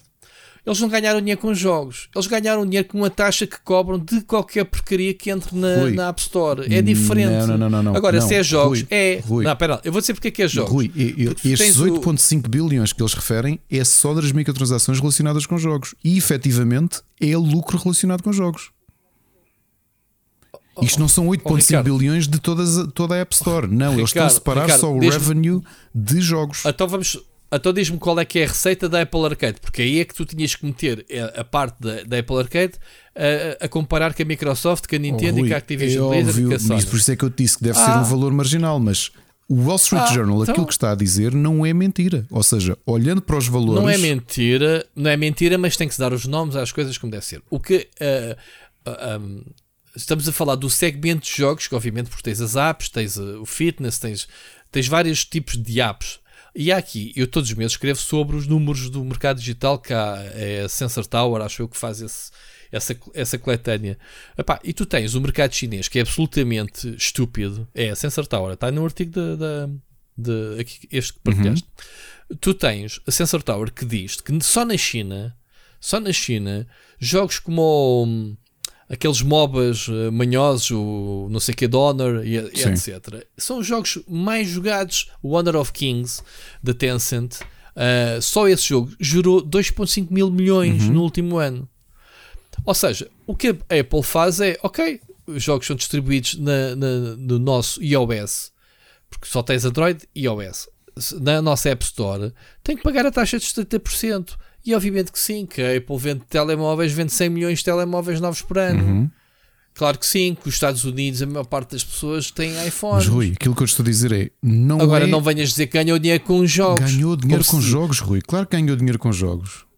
Mas não no sentido em que Tu não- mas tu não tens que separar. o novo... Não tens que separar. Isso é a mesma coisa que. Ah, eu nós dizer, não temos que separar. Isso é uma Sim, coisa tá que bem. a Amazon dizer assim: nós fizemos 3, 3 bilhões com jogos e tu dizes-me assim, Tá mas bem. é jogos que Dos que vocês fizeram? E eles dizem: é o segmento gaming. Opa, ó ó, Ricardo, isso está ao nível do disclosure que a Nintendo, a Sony e a Microsoft não fazem dos royalties que cobram pelas editoras eh, criarem jogos para as Olha, consolas deles. um- por acaso, uma à parte, no Nintendo Life, Ou das lojas, ou das, lix- ou das na lojas Nintendo deles. Life, hoje diziam, eh, em ligação com isto, que ahm, os números. Primeiro estavam a dizer que é uma coisa curiosa. O Nintendo Life, obviamente, que o artigo escreveu com este tema da Apple, foi daí que eu fui buscar. Depois fui ler o artigo do Wall Street Journal. Eles diziam, e com razão, que tens aquela coisa irónica relacionada com a Nintendo, que é a empresa que lhes interessa, que é a Apple a sacar 30% das vendas dos microtransações de jogos da Nintendo. Começas por aí. Mas eles, inclusivamente, dizem que. ahm, Que tem acredita-se jogos para telemóvel. acredita-se que, o, que, o, que a percentagem que a Nintendo cobra na eShop é 30%. Mas isso é o standard, todos cobram. Pois. E então qual é que é? Todos Aqui cobram. a questão é: então e. Aqui, aqui a questão é que tu tens. eh, Ainda agora acabei de dizer que eh, Eles, eles dizem que tu já deves ter posto este número. Em 2020, a Apple vendeu 196,9 milhões de iPhones. Era o, que, era o que eu tinha a dizer. Se eles vendem 200 milhões de iPhones por ano e tu tens a PlayStation 4 eh, vendas de, de- de vida inteira de 100 milhões, estás a fazer que comparação, Ricardo?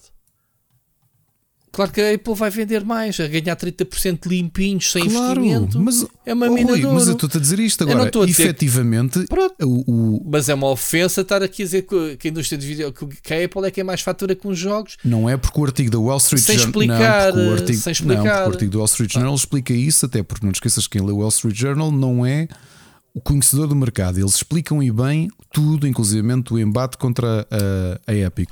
mas Ricardo, para se nós. para o lead- mas para no- o, tá, o Rui, bolas, o lead, o lead é o que é, não é? Realidade. É um clickbait muito, gra- muito Eu não acho, eu não acho que seja um clickbait, porque efetivamente, Fogo. não, Rui, efetivamente a Apple teve mais lucros com o segmento de gaming, seja ele microtransações, seja festinhas na cabeça, seja beijinhos na boca, o que quer que seja. A Apple em 2019 teve mais lucros do que, relacionados com gaming do que as- estas quatro empresas somadas. Agora diz-me tu Oh, que é mentira. Não é verdade, é por isso é que a Apple, neste momento, não tens um Tim Cook que está a fazer 10 anos e a preparar-se para sair, não tem um iPhone, não tem um iPad, não tem um iMac como o Steve Jobs lançou. Este gajo virou-se para os serviços. Multiplicou os lucros da Apple, sim, este gajo é um gênio. Mas é serviços, os videojogos, mas os serviços todos que eles vendem é o que lhes está a dar mais dinheiro agora. Uhum. Claro, e tu vendes serviços para o quê? Oh, para os oh, oh, Rui, o Tim, para os estúpidos o Tim números de telemóveis que vendes por ano. O Tim Cook claro só fez sim. uma coisa, olhou para, para a grande competidora do antigo segmento deles, que era a Microsoft, e disse: Espera lá, porquê que estes gajos são. Porquê que o dono desta porcaria é o gajo mais rico do mundo? Porque eles apostaram nos serviços. O, o Windows não é apenas um sistema operativo. É Eu o sei. standard de tudo o que é praticamente empresas, de tudo o que é praticamente governos, tudo o que é estatal, não é? E já o é há quantos anos? 25 anos? Tudo é Windows, não é? Eu vejo a minha empresa, tudo tem que ser o Office, é tudo software da Microsoft, percebes? O Office é o Teams, são estas coisas todas. E aí foi o segredo okay. do crescimento. A Apple também, porque eu acho que a questão da Apple, obviamente, que as direções do Steve Jobs e do Tim Cook são muito diferentes. Também tenho algumas dúvidas que. Eu no outro dia, por exemplo, apeteceu-me ver uma coisa porque já não me lembrava, porque tu sabes que eu sempre fui um anti-Apple. E agora mordo a minha língua, porque o iPad eu continuo a achar que não existe. No segmento de tablets, acho que há muito pouca coisa que rivalize com aquilo. Uh, e sou completamente vendido à Apple nesse aspecto e agora adoro a Apple TV. Portanto, tenho que morder a minha língua várias vezes. Mas quando eu penso na Apple de 2002, 2003 e depois 2007 ou 2008, quando é apresentado o primeiro iPad, o, a apresentação que o Steve Jobs faz do iPhone, aliás, epá, eu olho para aquilo, para nós agora é consensual, mas caneco, meu, os gajos revolucionaram o mercado. Ah, democratizaram o uso do telemóvel. A minha dúvida é há ainda espaço nos dias de hoje para aquelas. Novamente, anos antes, a Microsoft teve uma coisa muito parecida com aquilo que era o iPad. E o que é que resultou? Bola. Ninguém ligou nenhuma àquilo. Não é? Não, antes do iPad havia os tablets da Microsoft. Havia os tablets da Microsoft, ninguém ligou àquilo. Olá, tu, tu, estás a, tu estás a dizer, eu já tive aqui um iPad, eu prefiro mil vezes o service ao iPad. Porquê? Porque é um PC. Pá, porque estou com. Porque é um PC. Pois. Porque estou com, com um tablet que tem o Windows tal como se estivesse num computador sim, sentado. Sim, sim, sim. Essa parte sim. Agora, o, iP o iPad como tablet pura, eu acho que é, é imbatível. É imbatível mesmo.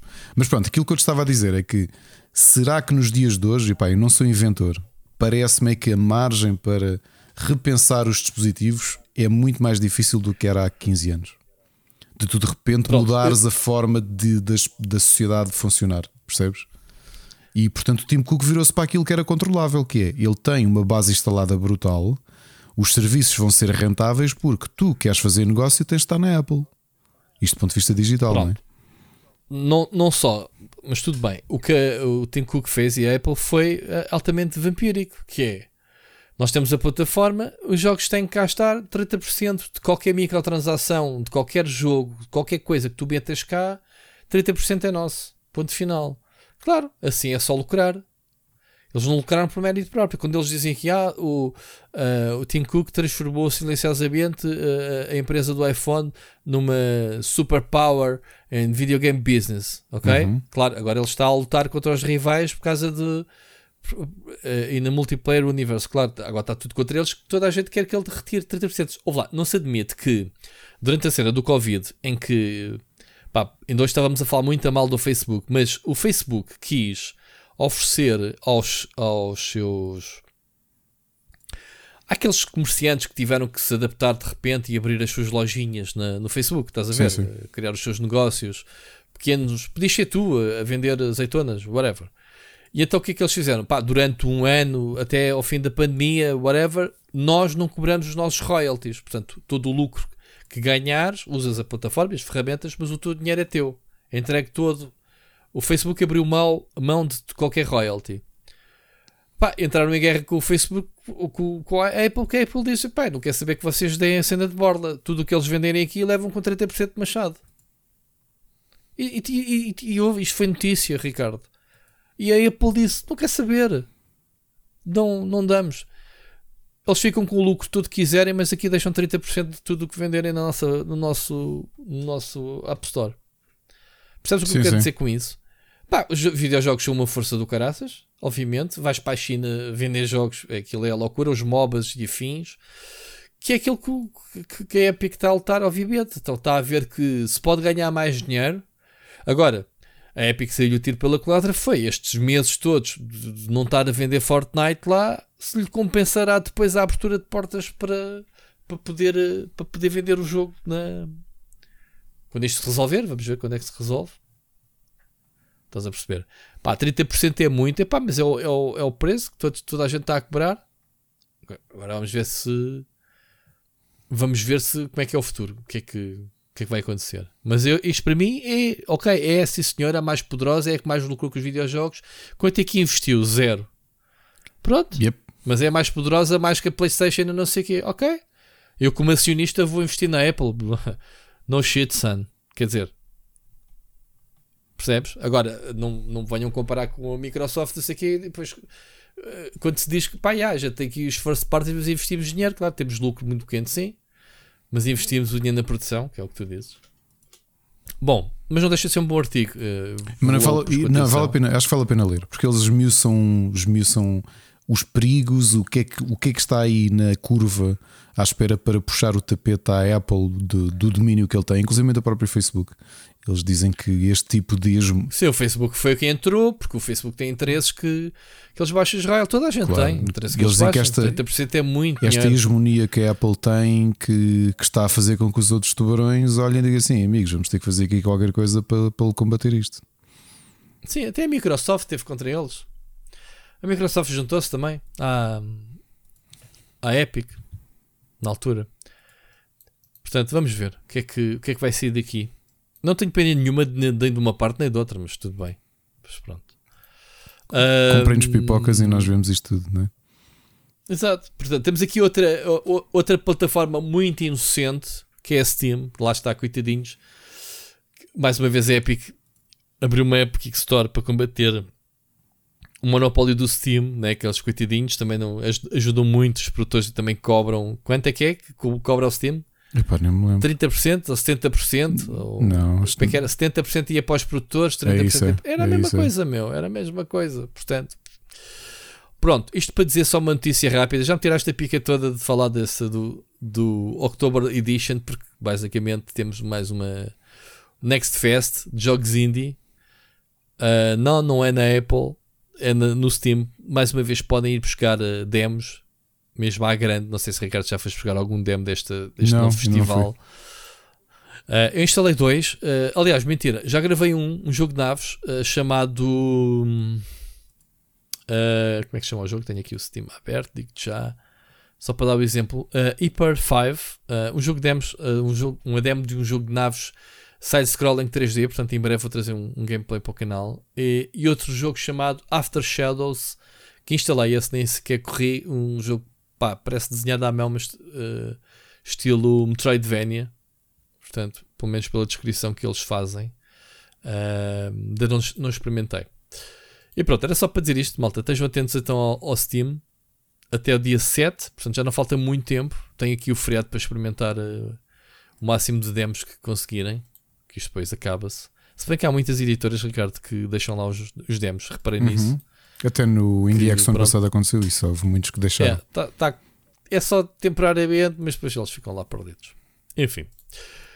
Vamos seguir, ainda temos duas mensagens dos ouvintes. Este programa está a caminhar para longo, Ricardo. Vamos ouvir uma mensagem que por acaso é de um grande amigo do Miguel Nogueira, que eu sei que é, que são bem amigos, que é do Luís Andrade. Uhum. Vamos lá. Vamos lá ver. Olá, olá, Ricardo e Rui. Muito boa noite para, para vocês os dois. Nós estamos mesmo naquele período de, de pacificação da nossa mente, não é? Porque já foi o dia da libertação, dia 1 de outubro. Uh, pelo menos é o que eles dizem. As discotecas encheram-se completamente, bares também. Vamos a ver daqui uma semana, mais ou menos 7, 8 dias, mas eu penso que vai correr bem. Uh, uma das coisas que eu, que eu vos digo é que nós temos um herói, chama-se Vice-Almirante Gouveia Mel, é o nosso herói. Sem dúvida nenhuma, já tivemos vários heróis, já tivemos vários heróis. Do Afonso Henriques, que nos criou este país estranho à beira-mar. Uh, Viriate, quem é que não se lembra de Viriate? É já muito antigo. A padeira de Deus Barrota, hein? padeira de Deus Barrota, também. Uh, mais recentemente, vice-almirante Gouveia e Mel.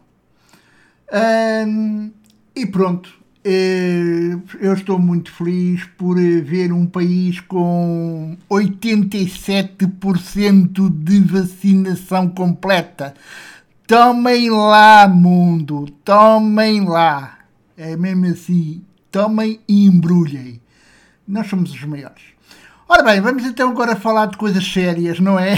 Videojogos, por exemplo, que é coisa que vocês falam de vez em quando. Mas é bom, é bom, continuem assim. Ora bem, Rui, hum, bem, como tu sabes, eu tive oito anos na, na, na Electronic Arts hum, e, e por acaso a localização de jogos da IA uh, eh, em português era uma discussão muito, muito, muito grande dentro do escritório. Um, eu entrei na IA uh, pelas mãos de Joaquim Rivera, um espanhol muito simpático. Uh, nessa altura ele já tinha, ele já vinha com aquela ideia de, de, de, de, localizar o FIFA, quer dizer, de colocar os comentários portugueses no FIFA. Isso aconteceu, de facto. Uh, e aconteceu também com as capas, porque normalmente uh, não a capa do, do, para Xbox, mas mais para a capa da PlayStation. Um, eu já vou dar a explicação por que razão. Um, eu tive o privilégio enorme de conhecer pessoalmente uma das pessoas que fez os comentários e que infelizmente já está connosco, uh, Jorge Prestrelo, que para mim é dos maiores, uma pessoa humilde, uma pessoa fantástica. E, e eu adorei conhecê-lo pessoalmente nos escritórios da IA, uh, eh, foi muito bom. Uh, tive na apresentação da capa do FIFA, já não lembro qual era o número, da Simão Sabrosa, que foi no Estádio Nacional. Uh, é só para vocês verem que eu já sou ante, antepassado, quer dizer, eu já sou um dinossauro, não é? Mas e agora a explicação. Por que razão é que já não há, por que razão é que já não fazem localização? Eu não sei se, se o Pro Evolution Soccer ainda continua. Eu penso que sim, eu penso que, que, que sim. Também não sei se vai ser este ano ou não. Mas, pelo menos eles para a Playstation têm continuado. A explicação é muito simples, meus amigos. Cota de mercado.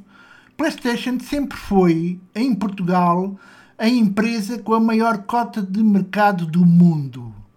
Uh, baixou agora um bocadinho por culpa da Nintendo e do excelente trabalho que Nelson Calvinho, Jorge Vieira e o Gonçalo estão a fazer, uh, mas mesmo assim continua a ser a, a marca com maior cota de mercado de português. E quem vende mais é quem tem direito a coisas extras. Uh, atualmente não percebo bem por que razão é que o FIFA não é uh, localizado uh, na versão PlayStation, mas isso é questões de custo. É, há, há, muita coisa por aí além. Pronto, é mais esta a explicação que, que, que, existe. e vai ser muito difícil voltarmos a ver a, a capa em português, a não ser que a gente cresça muito, mas nós somos um país pequeno, portanto, mesmo em relação, ok, temos 70% de cota de mercado português, mas isso comparado com Espanha, com França ou com outro país europeu, uh, é diminuto, é muito pequeno, portanto, isso nem vale a pena uh, falar sobre isso. Uh, é mau, é chato, é pena. Eu acho que é uma falta de, de, falta de consideração para com os jogadores portugueses, para quem compra os jogos, mas uh, é o piso que temos e temos pena. Uh, agora, eu gostava de finalizar dizendo, Ricardo, tens toda a razão do, da série coreana. Eu também, eu comecei a ver antes de ouvir a tua recomendação. eu a, a, prim, os primeiros eh, primeira meia hora, mais ou menos, 30 minutos, uh, achei um bocadinho. Não, não percebi bem, não percebi bem o, o tema. Uh, o, o, o, portanto, a personagem principal é um autêntico banana, uh, um babaca autêntico. Mas depois de repente aquilo muda por completo e a gente diz: Mas o que é que é isto? Oh meu Deus, mas o que é que é isto? E acaba, eu por exemplo, ontem vi mais, eu não consigo ver tudo de, tudo de seguida, como vocês fazem, eu, eu tenho que ser devagarinho. E eu estou, a, eu estou a ver porque está em brasileiro, quer dizer, está localizado em brasileiro, é por isso que eu consigo ver. Um, para a minha recomendação, eu recomendo-vos uh, um documentário que é sobre Michael Schumacher, chama-se Schumacher, está muito bem feito, uh, percorre praticamente toda a carreira de Michael Schumacher uh, e também tem aquele momento que eu, para mim, foi o pior dia da minha vida, que foi o acidente de Ayrton de Senna em Monza, acho que foi Monza, e eu chorei, eu tive praticamente quase 15 dias a chorar babirranho uh, e carregado de luto, porque para mim o meu herói, aquele era o meu herói, o meu herói autêntico que, que, que morreu. Eu, pronto, tive pesadelos e, e foi um, um, trauma muito grande. Um, e, e, é um documentário a, a seguir. Outra coisa, Rui, meu amigo Rui, Sabes o que é que eu instalei hoje? Antes de começar a gravar esta, esta mensagem, eu estive a instalar o Diablo 3. O Diablo 3, é verdade. Uh, como é que eu vejo, como é que eu jogo uh, estupidamente? É, é, é, estúpido. É um ecrã muito grande, uh, com amplificação muito grande e consigo jogar. Pronto, nem que seja para passar um bocadinho o tempo, o tempo, estão a perceber? Bem, isto já vai longo. Muito obrigada pela vossa companhia. Eu não paro de dizer muito obrigada pela vossa companhia. Eu, mais uma vez, eu faço-me convidado para o sushi. Não é que eu gosto muito de sushi, mas se, se me convidarem, eu aceito. Eu vou com vocês. Não me importa nada. Uh, desde que seja tudo controlado e desde que esteja tudo vacinado, hein? nada de não vacinados nem de chalupas de, de negacionistas, isso não, isso eu não quero. Uh, de resto, a ir a eventos, eu acho que nem daqui a dois anos eu vou conseguir ir a um evento qualquer. Não, não vou. Prefiro ver em casa, prefiro acompanhar em casa porque não consigo. Tá bom, muito obrigado a vocês e ouvimos para a semana. Grande Luís, isto foi quase. Eu, eu oh, oh, Luís, acho que sabes que hum, nós temos o. Eu fui fazer uma Sans, entretanto, faz-me o resumo. Nós, te, nós temos o hábito de. Estou a brincar, não foi Nós nada. temos o hábito. Eu por acaso fui buscar uh, estrelitas, mas como, como tenho o headset. headset wireless. Uh, nós normalmente não ouvimos as mensagens, nem sequer sabemos a duração das mensagens até, as, até clicarmos nelas para um, aqui no episódio. Eu agora não tenho ouvido, é, não tenho ouvido. Eu normalmente ouvia em termos de organização de assuntos, não era? Para a gente também não estar a lançar um assunto que vocês pudessem trazer e depois dizer, olha, já falámos para trás e deixar-vos a mensagem não. pendurada mas não tenho ouvido nada. Portanto, não, e aqui, yeah. e aqui foi, foi curioso uh, que foi, começaste ali a falar de, da história e foi a piadinha inicial, foi precisamente a história. Pronto, aquelas curiosidades uh, que não, pronto, são assim mais ou menos. Qual história? Qual história? No início, a piada que eu fiz sobre a carbonária. Ah, um pedacinho okay. de história sim, do, sim. do 5 de outubro. Pronto, agradecer aqui ao, ao, Luís, então, que estava por dentro do, do processo de localização do FIFA, de nos ter Uhum. esclarecido, então, por que razão. Pronto, obrigado, Luís, pela explicação. A recomendação do Schumacher, obrigado. Vou, vou ter isso em conta. Uh, eu já era para ter visto este fim de semana, apesar de eu não ser apreciador de Fórmula 1. Sou obviamente apreciador de, deste tipo de figuras, de, destes feitos, obviamente de histórias. Vejo documentário. Ontem vi um comentário sobre o Nikola Tesla só porque sim, do nada. Portanto, yeah. Uh, sobre o Diablo 3, pensei que me ias pedir boost, ainda bem, porque pronto, eu estou para desinstalar o Diablo 3 porque eu tive, tenho aquela semaninha em que jogo o que tenho a jogar, faço tudo o que tenho para fazer e depois arquivo outra vez o jogo e vou à minha vida. Ricardo, queres comentar mais uma coisa do testemunho do Luís? Uh, não, por acaso foi engraçado. Uh, acho que era de, destes anos que interajo com o Luís. Uh, acho que não sabia do background dele da Electronic Arts, por acaso. Curioso. O Luís fez, uh, fez muitas localizações, epá, uh, traduções dos manuais, uhum. penso eu que era mais por Curioso. Uh, e engraçado, as nossas duas, duas, últimas mensagens são assim dois. Foram aqueles anos em que os jogos vinham cheios de erros nos manuais. a pessoa olhava, é, é, isto era o Luís Andrade. Estou a brincar, Luís. Estou a brincar Miguel Nogueira ia seguir Luís Andrade seguidos, portanto, isto foi. Sim, olha, o Miguel Nogueira e o Luís Andrade são grandes amigos que eu sei. Portanto, Fishman, encontrarem-se aqui, se calhar no sítio que eles. Nem esperavam. Improvável que nunca, nunca esperaram. É verdade. Mais uma vez, Luís, obrigado pela tua Muito mensagem bem. e pelas tuas recomendações e por, por, eh, por nos permitires fazer-te companhia ao longo deste tempo.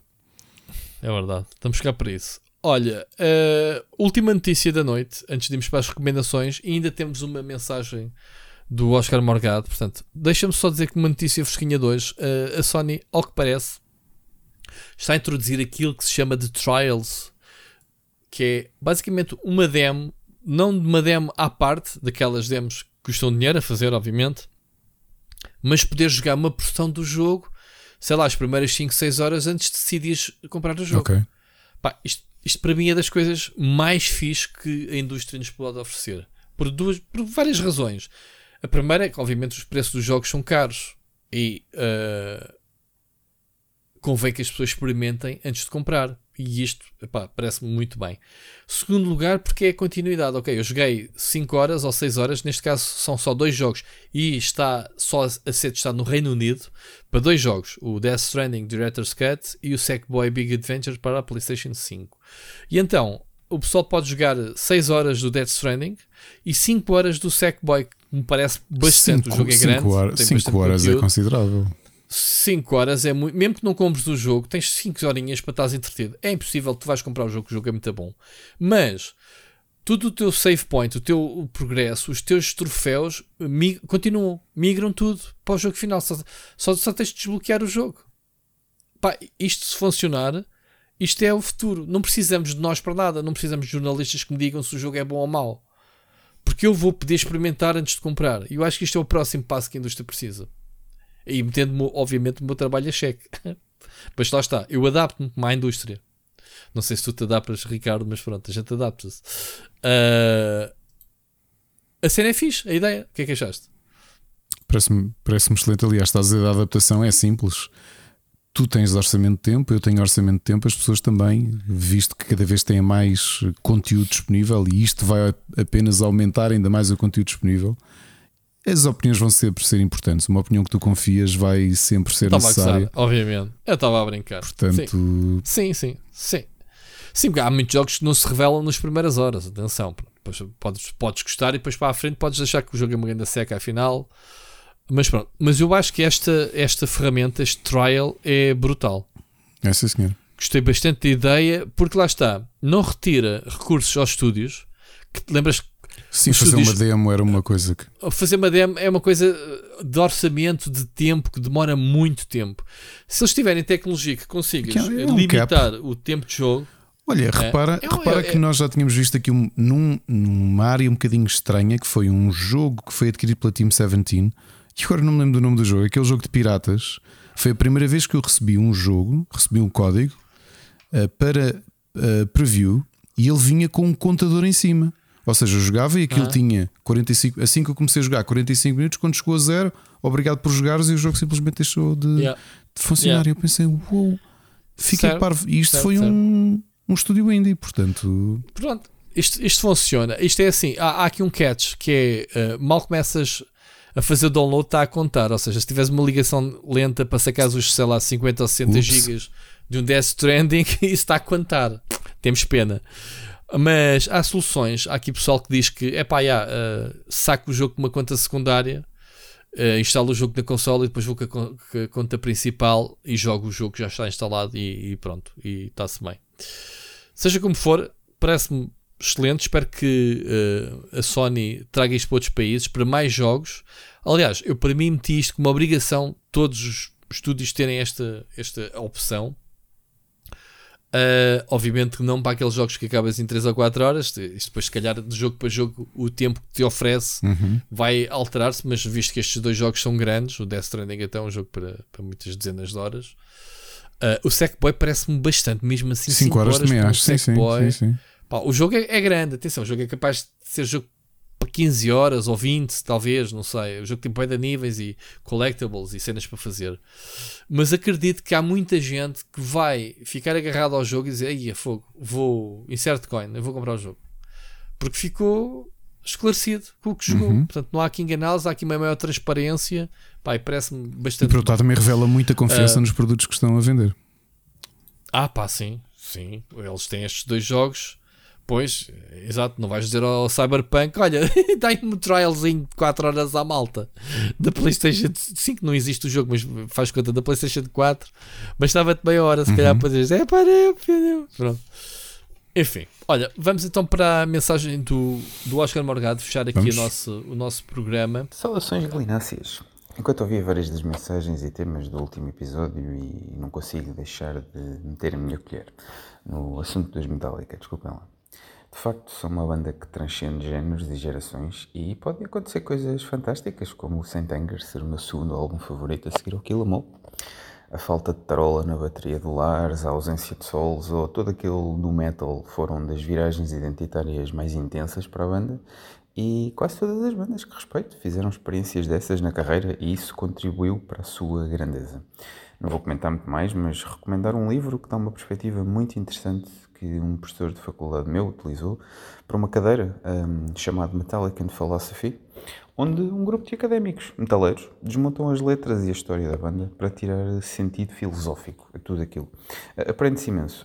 E com este comentário quero também dizer que realmente se vocês passam pouco tempo a falar de jogos e o Split Chicken é vida, uh, já não é mais a fusão do Rubber Chicken com, com o Split Screen o split é esta partilha entre todos de opiniões, recomendações dessa conversa de café entre vocês dois, agora alargada. E às vezes não apetece falar só de jogos.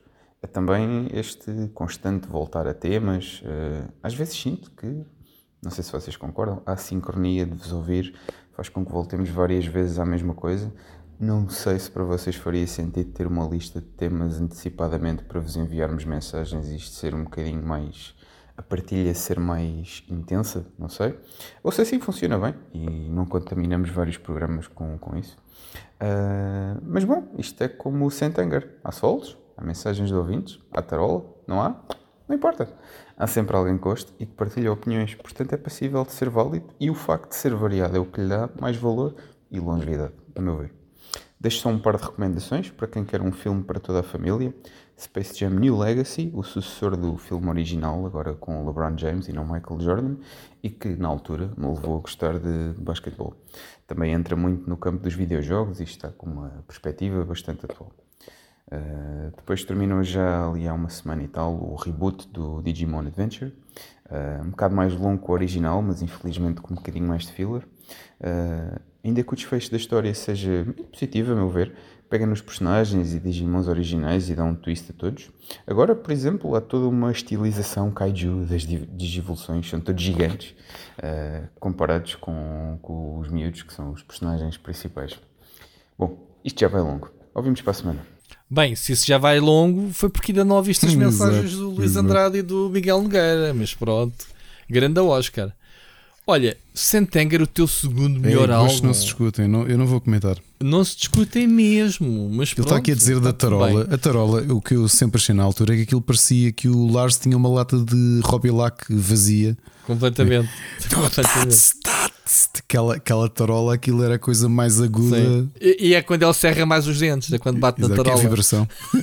Ele tem mesmo um tipo, estou aqui a esganar alguém, estou aqui a bater em Aquilo- alguém. a reverberação vem para trás e aquilo. aquilo... pois é, malta, a segunda, segunda mensagem seguida que gozam connosco a dizer que nós raramente falamos de videojogos. Sim, eu, epá, e agora pus-me a pensar: epá, diabos me lixem se eu para a semana não vamos falar só sobre Não videojogos. não quer saber se isto é vida, se não é Não vida. acredito. Eu realmente fiquei a pensar, mas a gente fala sobre videojogos. Estamos sempre a chorar, ah, né, né, não nos mandam jogos, né, né, né, né, né, né. e depois não falamos sobre os jogos. Yeah, tem razão. Não falando. Para que é que nós falamos de jogos, falamos é do resto também. Não, epá, vamos lá, vamos lá aqui então fazer aqui a nossa defesa. Eu sei que é positivo, que o Oscar disse, atenção, que ele também não lhe apetece falar sobre jogos e pronto. Então, começamos a falar pelo o Kirk ir ao espaço. Depois, primórdio dos streamers, portanto, falámos sobre jogos. Depois falámos sobre filmes, a mensagem do Bruno Carvalho, o James Bond. Depois voltamos a falar do Nintendo Switch 4K, é sobre Sim. jogos. Sony compra Blue Point Games, sobre jogos. Estado miserável sobre o eFootball, falámos sobre Sim, jogos. depois séries com o Miguel, não é? Mas depois séries voltámos à com o Miguel Konami. Nogueira. Depois falámos Konami. Depois falámos dos lucros dos jogos da Uhum. Apple. Depois falámos do God of War Ra- Ragnarok adiado por causa do ator. Depois falámos do Steam Next Fest. Depois falámos de Luís Andrade, do FIFA da localização. Depois falámos sobre a Sony estar o sistema de Trials. Yeah. Não falámos quase sobre jogos este episódio. Por acaso, acho que este episódio, agora, por ironia, acho que é dos que nós dos últimos tempos falamos mais sobre jogos. Mas também, sinceramente, quem se queixa que nós raramente. não dá tanto tempo. Eu vou-vos só dizer uma coisa: ouvi falar sobre jogos, vocês podem ouvir aos pontapés. Abre o YouTube, o Twitch, abre o Spotify, o que quer que seja. Agora, E sobre o Afeganistão. e o Afeganistão. E agora, Ricardo Correia e Rui Parreira a falar, onde é que conseguem ouvir? Não conseguem ouvir mais lado nenhum, meus amigos, só aqui. Só aqui. Exatamente. E mal, e mal. Como é que, como é que era da. Como é que era? É, nós somos como a Maria Leal, nós estamos aqui só para ti. Só para ti, Oscar. Não, para ti, Oscar. Não te- tem ninguém a teu Para lado aí, estás. É só Para ti para ti. outros aqui. também, cá. No Não, Oscar não é a única. Para ti, neste caso, eu estou a falar para o Oscar. Ok. Ele- É o Oscar que nos está a ouvir, vai se sentir especial. Mas também para ti, Manuel. E tu também, José. Tu também, Vicente. Pronto, estás a ver aqui, personalizar as mensagens de todos os que nos ouvem. Bom, obrigado pelas tuas. Ah, pá, sobre os temas, ah, sabes, ah, Oscar, o processo elaborado deste guião tem muito que se lhe diga. Sabes que apesar de tu tens duas pessoas aqui em frente ao microfone que têm, ah, não têm vida. Apesar do Split Chicken ser vida, É a nossa. não tem a grande nossa. vida, mas é a nossa, é a nossa. Ou seja, nós acontece-nos muitas vezes chegarmos à segunda-feira e temos o documento em branco. E não, Mas nunca nos falta o programa, pois não? e não, normalmente Ricardo. é o Rui, é que o Rui normalmente é que preenche isto. É é independente, ser eu, não interessa nomes. Nomes não é para quem te chamado para o assunto. O que interessa é que já viste se eu fosse a estar a pensar uma semana de antecedência de temas para lançar aos ouvintes e estar à espera do vosso feedback e a partir daí construir o programa, as coisas não iam funcionar. Como se- Eh, um dos segredos que me gabo com o Ricardo é a espontaneidade que a gente tem para este programa. O- o- eu estava aqui distraído e o Ricardo espatou-me aqui um tema. Como podia ter sido eu, É mas espatou aquele tema da, da Apple que até deu aqui uma discussão como vocês gostam quando eu grito com o Ricardo em mais 2 decibéis acima do normal, que eu que já grito para caraças. Ah, mas estás a ver, a espontaneidade é a cena fixe, porque a gente até podemos não ter razão e não sabemos o que é que estamos a dizer. É pá, mas pronto. Ah, receber as vossas mensagens é o que apimenta este programa. Portanto, continuemos assim. Não vale a pena estarmos.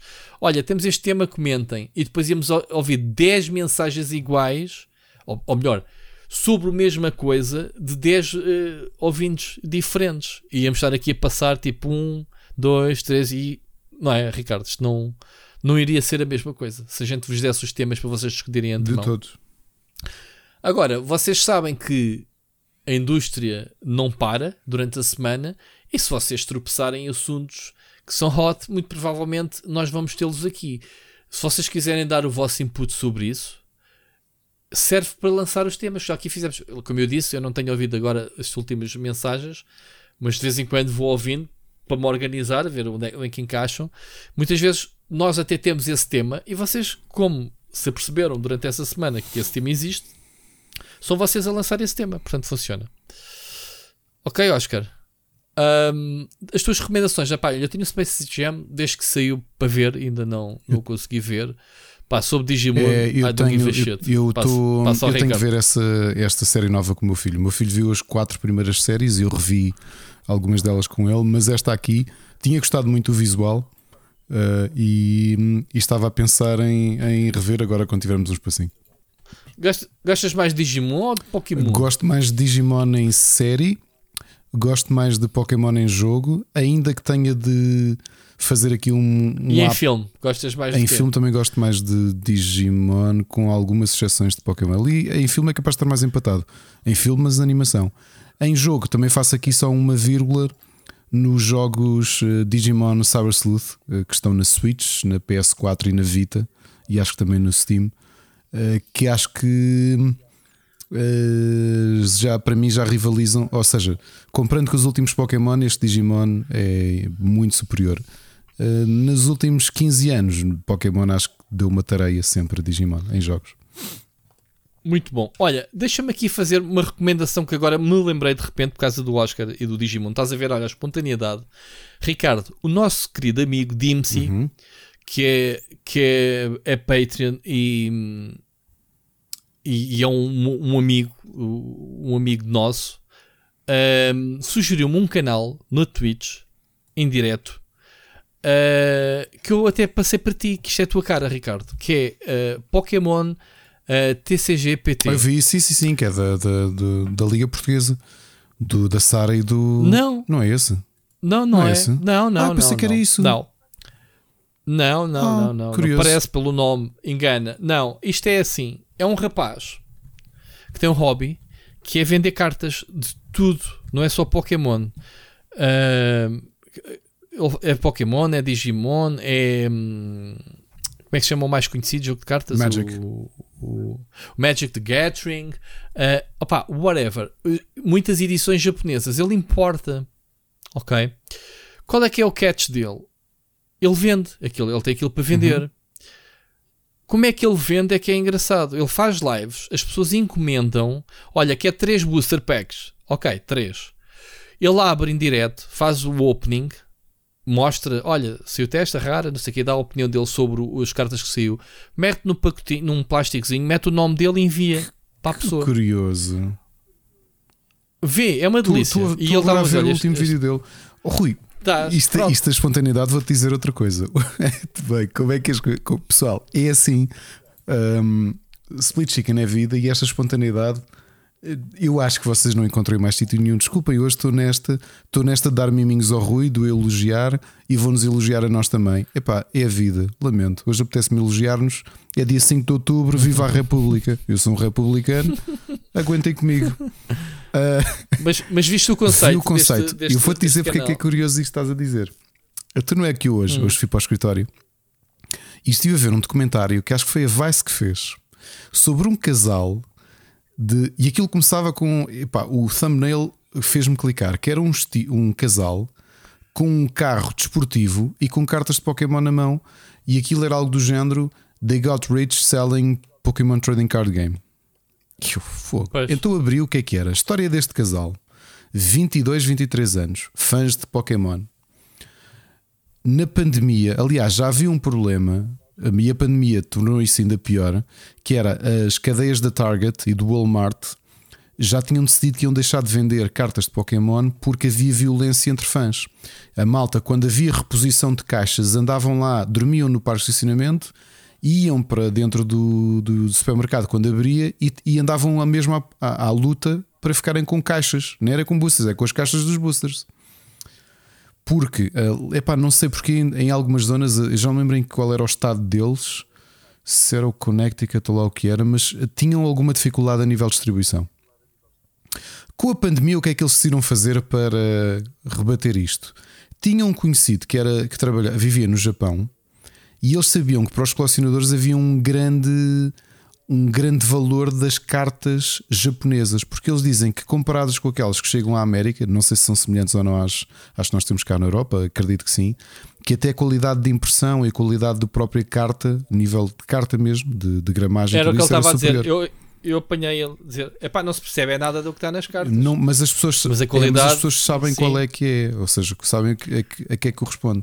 Então o que eles tiveram fazer, fazer Ok. foi, a partir da casa deles, hum, começaram não só a, a- e essa pessoa funcionou quase de distribuidor direto para eles, para a América, de lhes enviar caixas e caixas, e eles estavam a dizer que fizeram num ano, eh, eles trabalhavam, acho que era como. Eles eram agentes imobiliários, os dois. Epá, fizeram o equivalente num ano a vender cartas, porque vendiam boosters, vendiam caixas e vendiam cartas isoladas.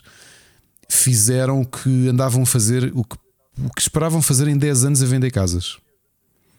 E, e então eram eles a mostrar. Tinham uma imagem que é assim que acaba, que são eles dentro do jacuzzi que compraram com um charuto e em vez de notas são cartas de Pokémon japonesas. E eles a contarem tudo que gastaram 3 mil euros em sistema de segurança na casa, porque a casa deles é o armazém também. Porque é aquelas vivendas americanas. Pois, e depois são eles a vender, não só têm encomendas, e eles irem a feiras vender. Epá, e um pormenorzinho que é o pai dele, acho que também se despediu para ficar só a trabalhar com eles, numa feira, vestido de Pikachu, mas ele não está lá só como mascote. Ele está lá que ele diz: Isto é tudo amigável, mas às vezes isto é coisas que envolvem dinheiro, cartas são mais caras. Ele está ali se há qualquer problema, Como segurança. segurança. Certo. E então, esse documentário é muitas. Ou seja, o Pikachu havia a porrada Pronto, esse comentário é muito giro porque são eles a falar dos, dos valores que fizeram, mas também o dinheiro que eles estão a fazer com aquilo. Estamos a falar deles terem o- as cartas e os boosters dentro de um cofre em casa. Pois. E esse comentário é Pois, isto muito dinheiro, interessante é? porque é isto que este rapaz está a fazer numa escala em que eles pá, faturaram que eles tinham dito. Mas olha lá, ele, ele farta-se de vender cartas, que o gajo está sempre a ver os packs, ele não está a, abrir por- porque sim, é porque lhes encomendam. E depois é uma coisa gira, eu não percebo nada disto, como é óbvio.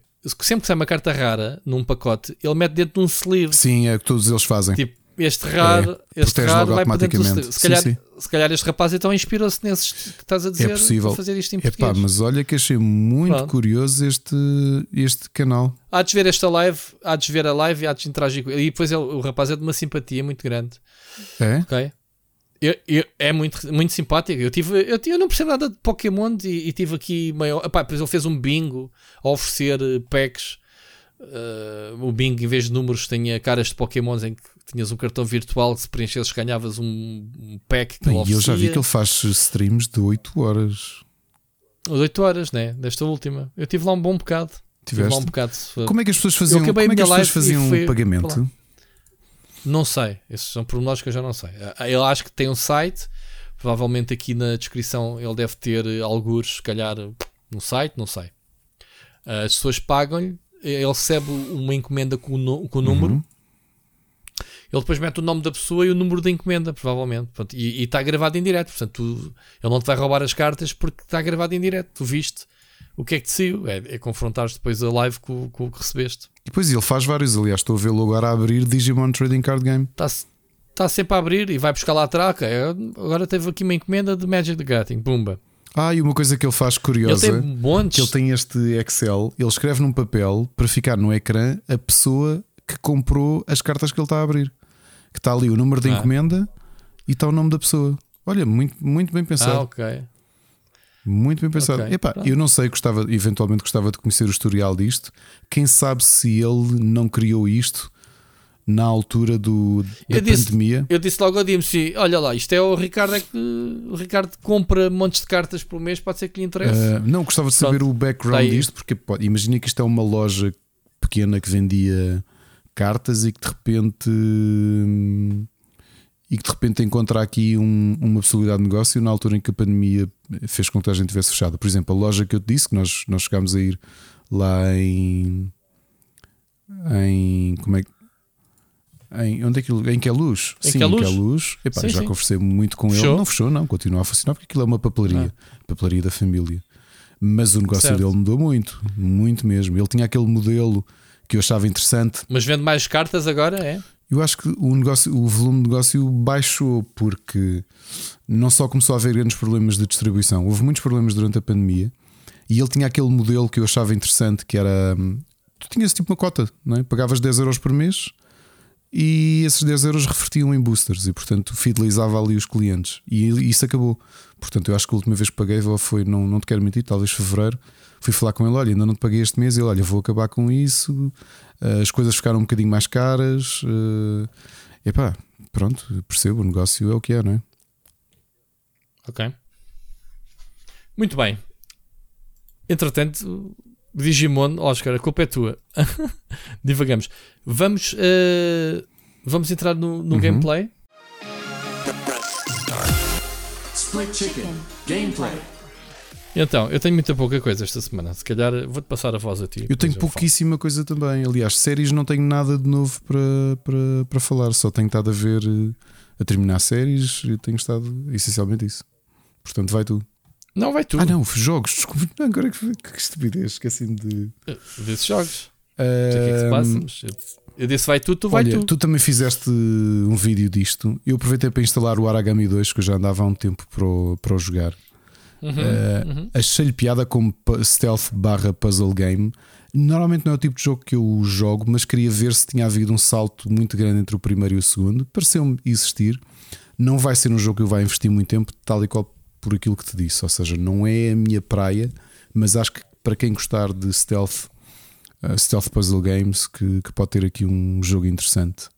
Uh, estava a ter alguns problemas com o meu comando de Xbox 360 a nível de comandos, curiosamente. Por exemplo, quando, não perguntes porquê, quando usava o analógico direito para marcar um inimigo, ele fazia-me sempre um salto para a frente. Eu não percebi ainda porquê, mas pronto, talvez tenha sido problema meu. Olha, Rui, um jogo que eu passei muito tempo este fim de semana a jogar e não estava à espera e a semana passada disse-te que a Traveler's Tale tinha acabado. A, desculpa, continuo a chamar Traveler's Tale. A TT Games. Yeah, TT Games. Eu sei que é, mas, mas pronto. Uh, a TT Games fez um Lego Star Wars exclusivo para o Apple Arcade. Que é o Lego Star eu Wars sei, Battle. Essa... Aquilo é o Clash uhum. Royale sem microtransações. Com o universo de Lego Star Wars. Olha, okay. muito boa ideia. Tu tens de ter sempre dois decks, o do Império e o da Resistência, sempre, ok? Clash Royale, eu já tinha jogado um, um clone do, do Gears of War. Pronto, este, este é parecido, tem ali algumas novidades que eu acho piada. Uma delas é essa. Tu, os troféus, estás, ou seja, o teu rating é o somatório do valor que tu tens em resistência e, o, e de império. Mas joga-se na vertical ou horizontal o jogo? Vertical? É, é num ângulo, aquilo nem chega a ser perspectiva cavaleira. Está muito a giro. Ou seja, não é completamente na vertical, tu tens uma ligeira inclinação no. no... E saiu agora? Foi, foi? na sexta-feira, não foi esta, foi há uma semana. Sexta. Passou eu li, mas depois passou-me ao lado. Eu escrevi sobre um jogo. E o que é que aquilo tem de curioso? Podia ter escrevido sobre a, a estratégia do jogo não fica só por aí. Tu tens as, a nave, não é? A nave principal, a tua e a do inimigo. Se for derrotada, aquilo conta como 5. Como no Clash Royale, quando tu derrotas o castelo, aquilo conta como. Como é que é? Conta como 3 medalhas, não é? Três torres, digamos assim. Sim, sim, sim. sim, sim. Aqui tu tens uma sim. coisa interessante que é. Uh, tu tens a mesma coisa, podes acabar empatado. Depois, olha, essa sequência é igualzinha, ou seja, ganha quem tiver mais torres, mas a, aqui a diferença é que no meio do campo, como o campo é bem maior do que o do Clash Royale, bem mais longo, Tu tens 5 pontos. Uhum. Tens dois pontos de torre junto à tua base, tens uma no meio e tens duas junto ao, junto ao adversário. Se tu passares com uma unidade junto a essa linha de torres, tu podes gastar 3 pontos de energia para construir uma torre nesse spot. Ok? E então ah, tu, tu podes ir uh, avançando até ao ponto em que tens torres em frente ao adversário. Ok? O que é que isso faz? Se tens torres, tal e qual como no Clash Royale, tu consegues fazer spawn dos teus, dos teus unidades perto dessa zona. Olha, este é um jogo estrategicamente muito giro e digo-te uma coisa: é ter um vislumbre. As mecânicas são iguais, de teres de subir as cartas, terem de sair as cartas, teres missões, teres essas coisas todas. Agora imagine isso tudo, mesmo com uma currency especial, que naquele caso são aqueles cristais verdes, mas sem microtransações, ou seja, tudo aquilo que tu avanças a, a currency especial que tu tens é tudo ganho in-game. Tudo, tudo, tudo, tudo ganho in-game. Portanto, para mim foi Sim. jogar um jogo excelente, um Clash Royale com a temática de Star Wars, muito bom, mas mesmo, mesmo muito bom, percebes? Uh, pega no Clash Royale e torna-o mais complexo. E depois, claro, as unidades de Star Wars, percebes? Uh, e isto sem microtransações. Olha, excelente. Tenho estado a jogar imenso, tenho gostado mesmo muito. Eu não estava à espera. Este fim de semana, praticamente, só joguei Lego Star Wars Battle. Até fui para a cama a pensar: não. Eu que normalmente não, jogo, não fico assim agarrado a jogos mobile. Dei por mim na cama e assim: epá, uh, estás a ver aquelas coisas que tu fazes que é abrir eh, baús no Clash Royale? Tu aqui yep. tens uma coisa parecida, que aquilo é por tempo, mas. Imag... Qual, qual é o catch? Qual é o, o retorno do jogo? Está dentro do Apple Arcade. Ah, é mesmo venda, compras o não, jogo. Não, não compras, tens acesso ao jogo quando tens a subscrição do Apple Arcade. Ah, ok. Não é um jogo feito free to play, é um jogo que, que, que pagarias se não tivesse exatamente. o serviço, é isso? É, é isso? Exatamente, exatamente. Okay. Uh, por exemplo, uma coisa interessante que eles têm, lembras que tens sempre aqueles chests no, no Clash Royale que demoram um tempo até abrir. Ali tens uma coisa parecida, com uma diferença. Imagina, tens um equivalente a um baú dourado. Tu ou esperas as 8 horas que aquilo abra, ou 12, ou então se, se ganhares 25 medalhas, e medalhas é, imagina, se destruires a nave inimiga, ganhas 5 medalhas, ou então ganhas medalhas pelo número de torres que tens quando acaba a partida, percas ou ganhes, ok? E isso tudo soma para abrir o, o chest mais cedo. Novamente, muita giro, pá, mas mesmo te giro, olha, vale mesmo a pena. Eu quase que diria, e a malta vai achar que eu exagero, isto quase é um system, system seller, do service seller, neste caso, do Apple Arcade. Porque é jogares um grande Clash Royale com tudo aquilo que tu gostas de um Clash Royale, mas sendo Lego Star Wars e sem microtransações. Tipo, esquece. Matou uhum, tudo. Uhum.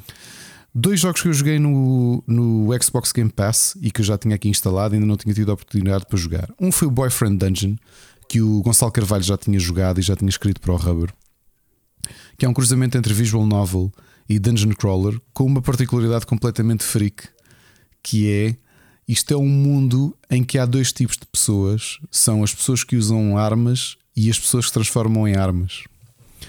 E isto tudo envolve, como o nome indica, muita temática sobre arranjar namorado, sobre sexualidade, sobre engatar, sobre isso tudo. É um jogo estranho. Ok. Uh, e não gostei assim tanto da parte de dungeon crawling quando estava à espera. Achei um bocado caótica demais uh, e acabei por desinstalar. Mas fica aqui um jogo. Eu acho que não me vou esquecer dele por ser tão bizarro, sabes? Uh, tu, por exemplo, sais da primeira dungeon, estás com uma espada e depois a espada transforma-se a um, um mulato todo bonito que começa a falar contigo, a perguntar se amanhã te queres encontrar e coisas do género. Ok, outro jogo também que experimentei no, no, no Xbox Game Pass.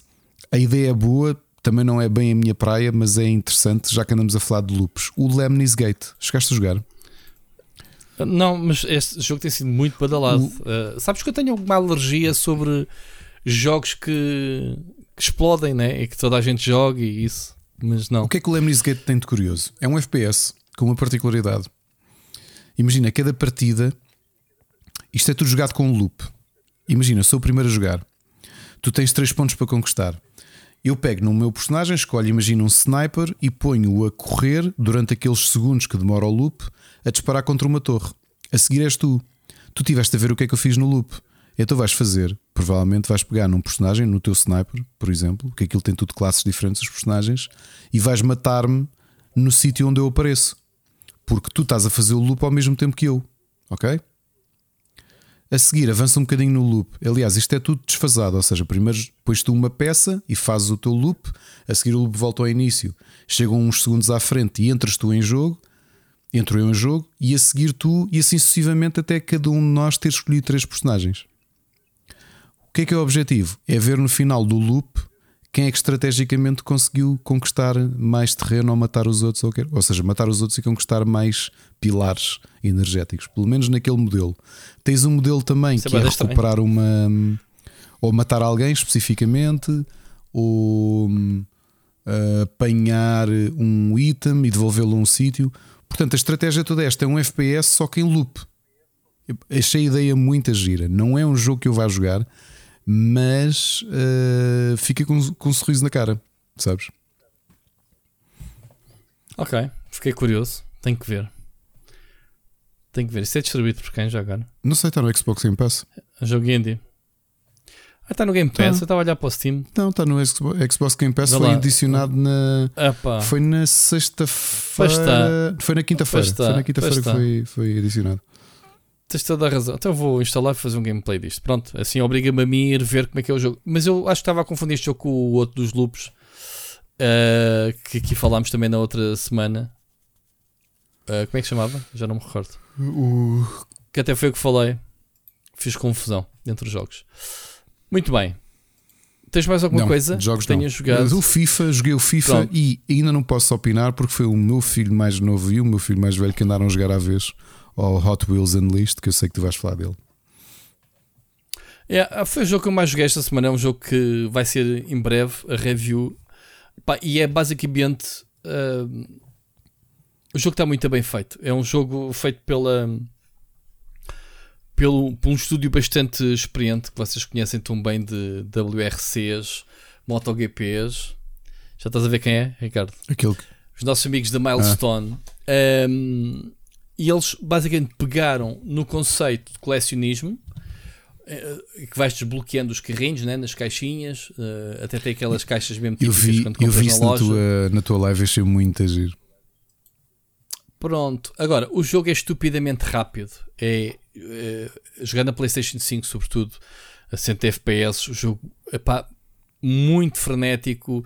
Estás sempre a fazer slides para ganhar turbo. E tu, quando, quando te habituas a jogar e consegues manter o turbo sempre ativo, o carro bate em qualquer coisa, até voas e tens um grande controle no ar do, do carro, pá, claramente inspirado no Rocket League. Tens um controle total do carro até há, há, há níveis em que tu tens que virar o, o polo magnético muda e tu tens que inverter o carro para, para continuares em pista. E depois tem aquela cena que é, como é Hot Wheels, é as pistas são baseadas nas zonas da casa, no- na cozinha, no, no- por baixo das mesas e não sei o que, está muito a giro. Não é como o Micro Machines em que vês um, um top-down puro, mas sim um jogo mais eh, tradicional na terceira pessoa, portanto, uma, uma condição fixe. Gráficos coloridos, eh, o modo principal é um mapa em que tu tens que ir ganhando as provas, obviamente, para ires avançando e desbloqueando mais. O que é que eu achei? Eles deveriam de investir mais na cena dos carrinhos. Ah, Há, há provas claramente, uns carros têm estatísticas, né? um tem mais velocidade, outro tem mais turbos, outro tem mais. ah, ah, ah, consegues controlar melhor os carros, outros têm arranque melhor, etc. E achei que eles deveriam de investir mais no, no colecionismo, porque, porque o Hot Wheels tem aquela cena dos raros, isso que no jogo está espelhado, mas deveria, devia de ser mais fácil de comprar o- os, os carros. Em vez de ser só recompensas, posso dizer que já joguei várias horas e pá, e tenho, sei lá, 10 carros, se tanto. Uh, acho que é pouco, se calhar, não sei quantos carros é que o jogo tem, mas acho que deveria ser assim. Isto, isto calha um bocadinho mal, porque o jogo também tem microtransações, portanto, há carros há lá um, por exemplo, ch- chapa com o carro, dizer: Olha, este carro tem quase as estatísticas todas no máximo, mas tens que vir aqui comprar a, a, a microtransação ou edição especial do jogo. Eu já não percebo porque é que eles estavam a pedir. Um, mas de resto, o jogo está muito giro. Portanto, aí dar depois uma opinião mais, mais detalhada mais à frente, até no, no Rubber, depois o texto também. A gente fala. Pá, de resto, tenho jogado coisas. Estou à espera do Far Cry 6, a ver se chega. uh, e do Metroid Dread para a semana. Portanto, dois jogos que me vão ocupar provavelmente tempo, se eles chegarem, né? Uh, tenho andado a jogar, obviamente, Final Fantasy XIV uh, e Diablo 3. Diablo 3, apesar de eu já o ter arrumado um bocadinho, ainda tive aí quase uma semana entre, entre o último podcast e este. Joguei o que tinha a jogar, matei o vício uh, por causa do, do mock. Aliás, acho que já falámos a semana passada, não foi? Então já foi na outra, na outra semana a seguir. Esta, esta última já não joguei tanto, nesta segunda metade da semana passada e agora. Estou a continuar a avançar Final Fantasy XIV, já que eu não tenho o New World, que a Amazon não, não me quis oferecer o jogo para pa teste, nem, nem para fazer conteúdo, apesar de ter uh, feito muita coisa na alpha e na beta. Mas pronto, Final Fantasy XIV é o MMO que eu preciso na minha vida e vou continuar a jogar para já. Foi isto, Ricardo. Foi só isto. Recomendações. Queres ir para recomendações? Séries? Tu não viste nada. Não vi né? nada novo, Portanto, não. Puto, Isto é. Depois de semanas aqui com listas imensas, estou estou só a.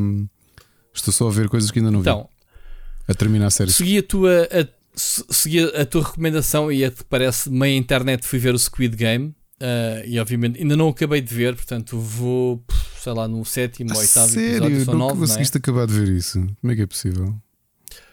Epá, independentemente da série, eu consigo eu consigo fasear bem o meu tempo disponível, pá, porque se eu me vou pôr a ver séries, eu não faço mais nada. E este fim de semana tive sempre. Uh, fui à minha mãe, passei o dia todo da minha mãe no sábado. Uh, podia ter lá visto realmente episódios, mas tive sempre, pronto, com o meu irmão também. Um, e depois domingo também tive cá visitas em casa, os meus sogros, e, pá, não, tive, não tive tempo para ver, para me sentar a ver nada tenho visto lá as minhas horas de almoço e quando me deito um bocadito vejo Squid Game. Mas já vou sem dar spoiler, já passei os berlindes e já. Yeah. Ah, estou no episódio dos VIPs, vai, assim que se chama-se. VIPs, yeah. né? Pronto. Sem dar spoiler. Uh, vi só um filme ontem, pronto, foi, foi o que eu vi. Aliás, no sábado, uh, que até era para fazer live e não consegui, já cheguei tarde da minha mãe e acabei por aterrar no sofá com a Mónica e estávamos a ver os filmes novos que tinham sido. Saiu um, um filme novo, o The Guilty, um, que é com. Como é que se chama? Eu não sei dizer o nome dele.